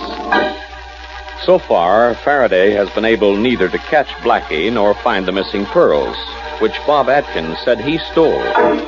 But the police cannot find the necklace, so Atkins is a free man, although he is being shadowed by the police. Faraday, however, is turning most of his attention on Blackie, who, as we return to our story, is in the basement workshop of Dr. Williams, from whose home the necklace was stolen. You look pretty good with a hammer and nails, Dr. Williams. Well, carpentry's my hobby, Blackie. I've, uh, I've made most of the baby's toys down here, you know. Wagon or building squares. That uh, string of blocks she plays with all the time. And, and her toy box. Uh huh. And this, uh, believe it or not, this is going to be a dollhouse someday. Say, look, Blackie, maybe you shouldn't be here. Oh, it's safe for the moment. I locked Faraday in my apartment before I left. It should take him a while to get out.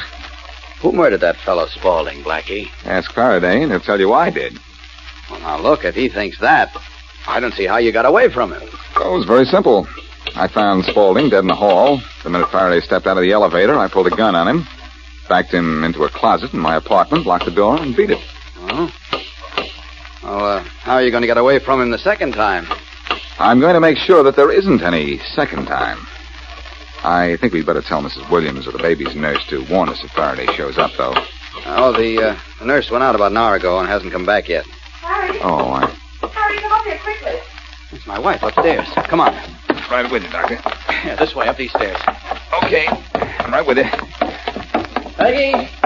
Peggy, where are you? What's the matter? What's wrong? Come in here. Harry, look.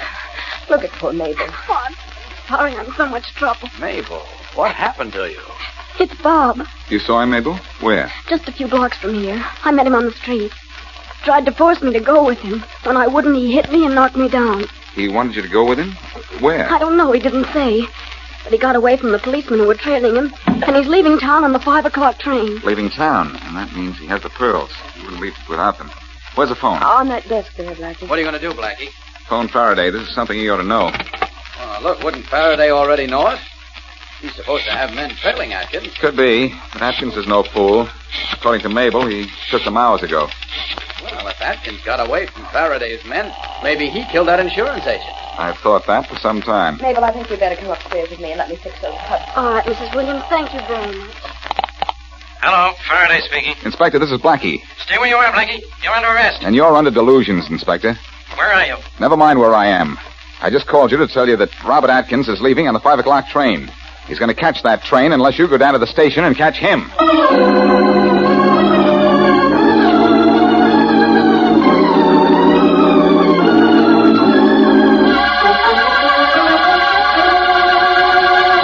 I told you when you brought me in your office, Inspector Faraday, you wouldn't find the pearls on me. That's right, Atkins. So I didn't. But we'll find them in that suitcase of yours. You have to have some reason for trying to get on that five o'clock train. Well, sure, I had a reason. I needed a vacation. And I don't like to be yanked off trains. I could sue you for false arrest for this. Uh, you'll sue me from jail then, and maybe the warden will be your lawyer. Yeah, Rollins? No luck, Inspector. What do you mean, no luck? We tore this guy's suitcase into little pieces and no necklace. Well, I'll be. You'll be seeing me, Inspector. Wait a minute, Atkins. What for? You don't have anything on me. You ever hear of a guy named Horace Spaulding? No. You know he was murdered earlier this afternoon? No. Well, I think you know him, and I think you killed him. You don't hold me for what you think. Now, let me tell you something. I've been nice about this so far. You've tried to arrest me twice, and I haven't squawked. So? Now, get this and get it straight. You lay a hand on me once more, and I'll go straight up to the DA. And you'll go straight back to pounding a beat.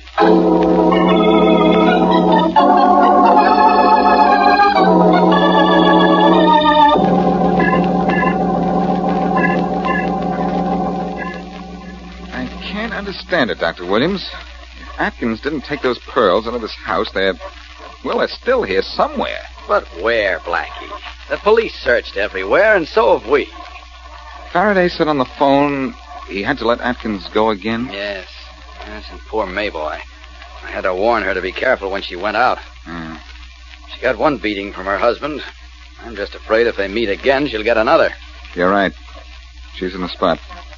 I don't imagine she'll feel safe until Faraday does put her husband in jail. Well, I won't feel safe till we tag Spaulding's killer and find those pearls. Blackie, you really think those pearls are in this house? Well, they they have them taken out. A policeman and a police matron searches everyone who goes out of the house, don't they? I know I'm searched every time I go out on a call. And your wife and Mabel too. Yes, every one of us, every time we go out. Oh, Dr. Williams, I'm taking Carolyn out for a walk in the park. Oh, all right, Mabel, but don't keep her out too long. No, I won't. Uh, wait a minute, Mabel. Uh, I'll go to the door with you. That won't be necessary. But I want to talk to you. Oh. I'll be right back, Doctor. Take your time. Mabel, I know it's a relief to you to know your husband isn't in jail, but by the same token, don't you think it's unsafe for you to go out walking? Why is it? Well, he's still under suspicion, you know. He's being watched by the police. If you happen to meet him again, the police might begin to suspect you, too. I'm not worried about that. How can I have the pearls? I was just searched by the matron. Mabel, you're in trouble, do you know it? No, I don't. Well, you are. And I'd like to help you. I don't want your help, thank you. Why not? You're in trouble with the police yourself. Am I? You were found with that insurance man's body, and you pulled a gun on that police inspector. If I'm seen with you, it'll really get me in trouble with the police. All right, Mabel. But don't say I didn't offer. Maybe you'll end up needing help from me. Ever think of that? No, I don't like unpleasant thoughts. Then let's forget the whole thing. Come on, baby. Oh, what was that all about, Blackie? Oh, nothing, Dr. Williams. Say, look. Is that a police car pulling up in front of the house? It's not only a police car, it's Faraday's. Oh, and he's getting out of it. And I'm getting out of here.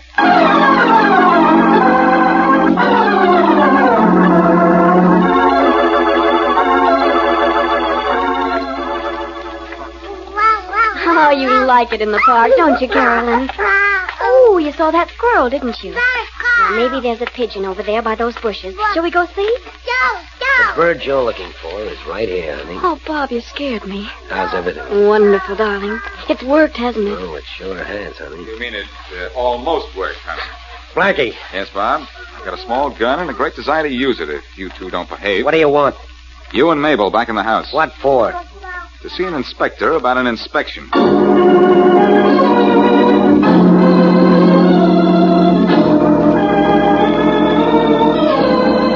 Come on. Get in there, both of you. Blackie. Blackie, I'm looking for you. Well, stop it, will you? Or I'll get self conscious. Go on, Bob. Mabel into the room there. All right, all right. What are you doing with Atkins, Blackie? I don't have anything on him. No, Faraday, but I do. And on his charming wife, too. He's lying. You want to hear my lies, Faraday? No. All I want is you. Why, Faraday, how you talk. All right. So I want those stolen pearls, too. And you're going to deliver the pearls, huh? Yes, I'm going to deliver the pearls, huh? Well, let's see you do it. Watch closely, Faraday. To recover the pearl necklace, I first have to steal a wooden necklace. A baby Karen here. Don't take away your necklace. You'll cry. Faraday is going to cry much louder in a minute. I'll give this back to you, Karen. Oh, this is crazy. That's a good girl, Karen. Now, don't cry. Don't cry. Wonderful way I have with children, isn't it? Give that string of blocks back to the baby. In a second, right after I pull the string of pearls out of it. Well, that's it. That's the necklace. Well, out. How did it get in there? Simple. Atkins used some of the doctor's tools to hollow out the inside of the wooden necklace. Then he strung the pearls inside it. His plan was to leave the house and then pick up the necklace when his wife took the baby for a walk in the park. No. Well, what do you know? Okay, I'm taking Atkins and his wife in for attempted robbery. Don't move, either of you. But, Blackie, I'm taking you in for murder. You're being taken in by murder, Faraday. Don't you know who really killed Spaulding? I think Atkins did. No, that's impossible. I thought that once, but when I checked, I found out Atkins was across town having lunch when Spaulding was killed. Thanks for that information, Faraday. Just proves how right I was about who did the killing. Mabel, What? you said you were bruised and cut this noon because your husband beat you. That's right. And you said you met him only a few blocks from here. I didn't. What are you trying to do, Mabel? Put me near the scene of a killing so I'll really get a rap? I didn't see you today until out in the park Uh, just now. Thanks, Bob. Maybe they'll lighten your sentence by a hundred years for that. Hey, look, you haven't proved Mabel killed that guy. He can't. You've as much as admitted it to me, Mabel. You came up to my apartment this noon, probably to see me to find out how much I knew about you and Bob. I had no reason to kill that insurance man. You did when you got to the door of my apartment.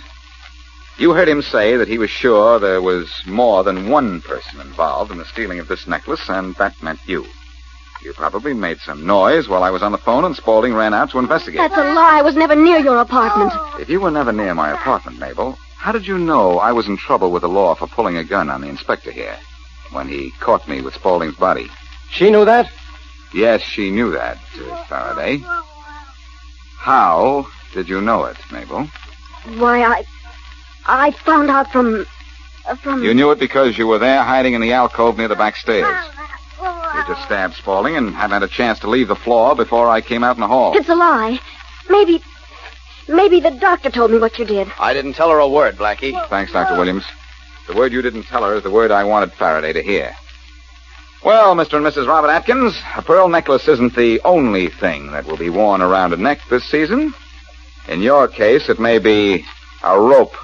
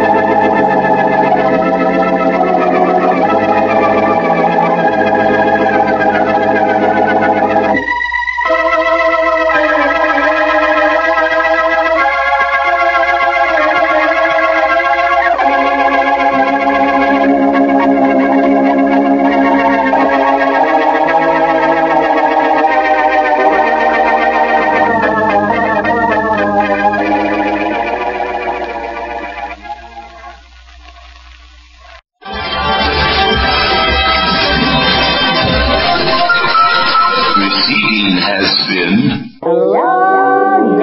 radio production.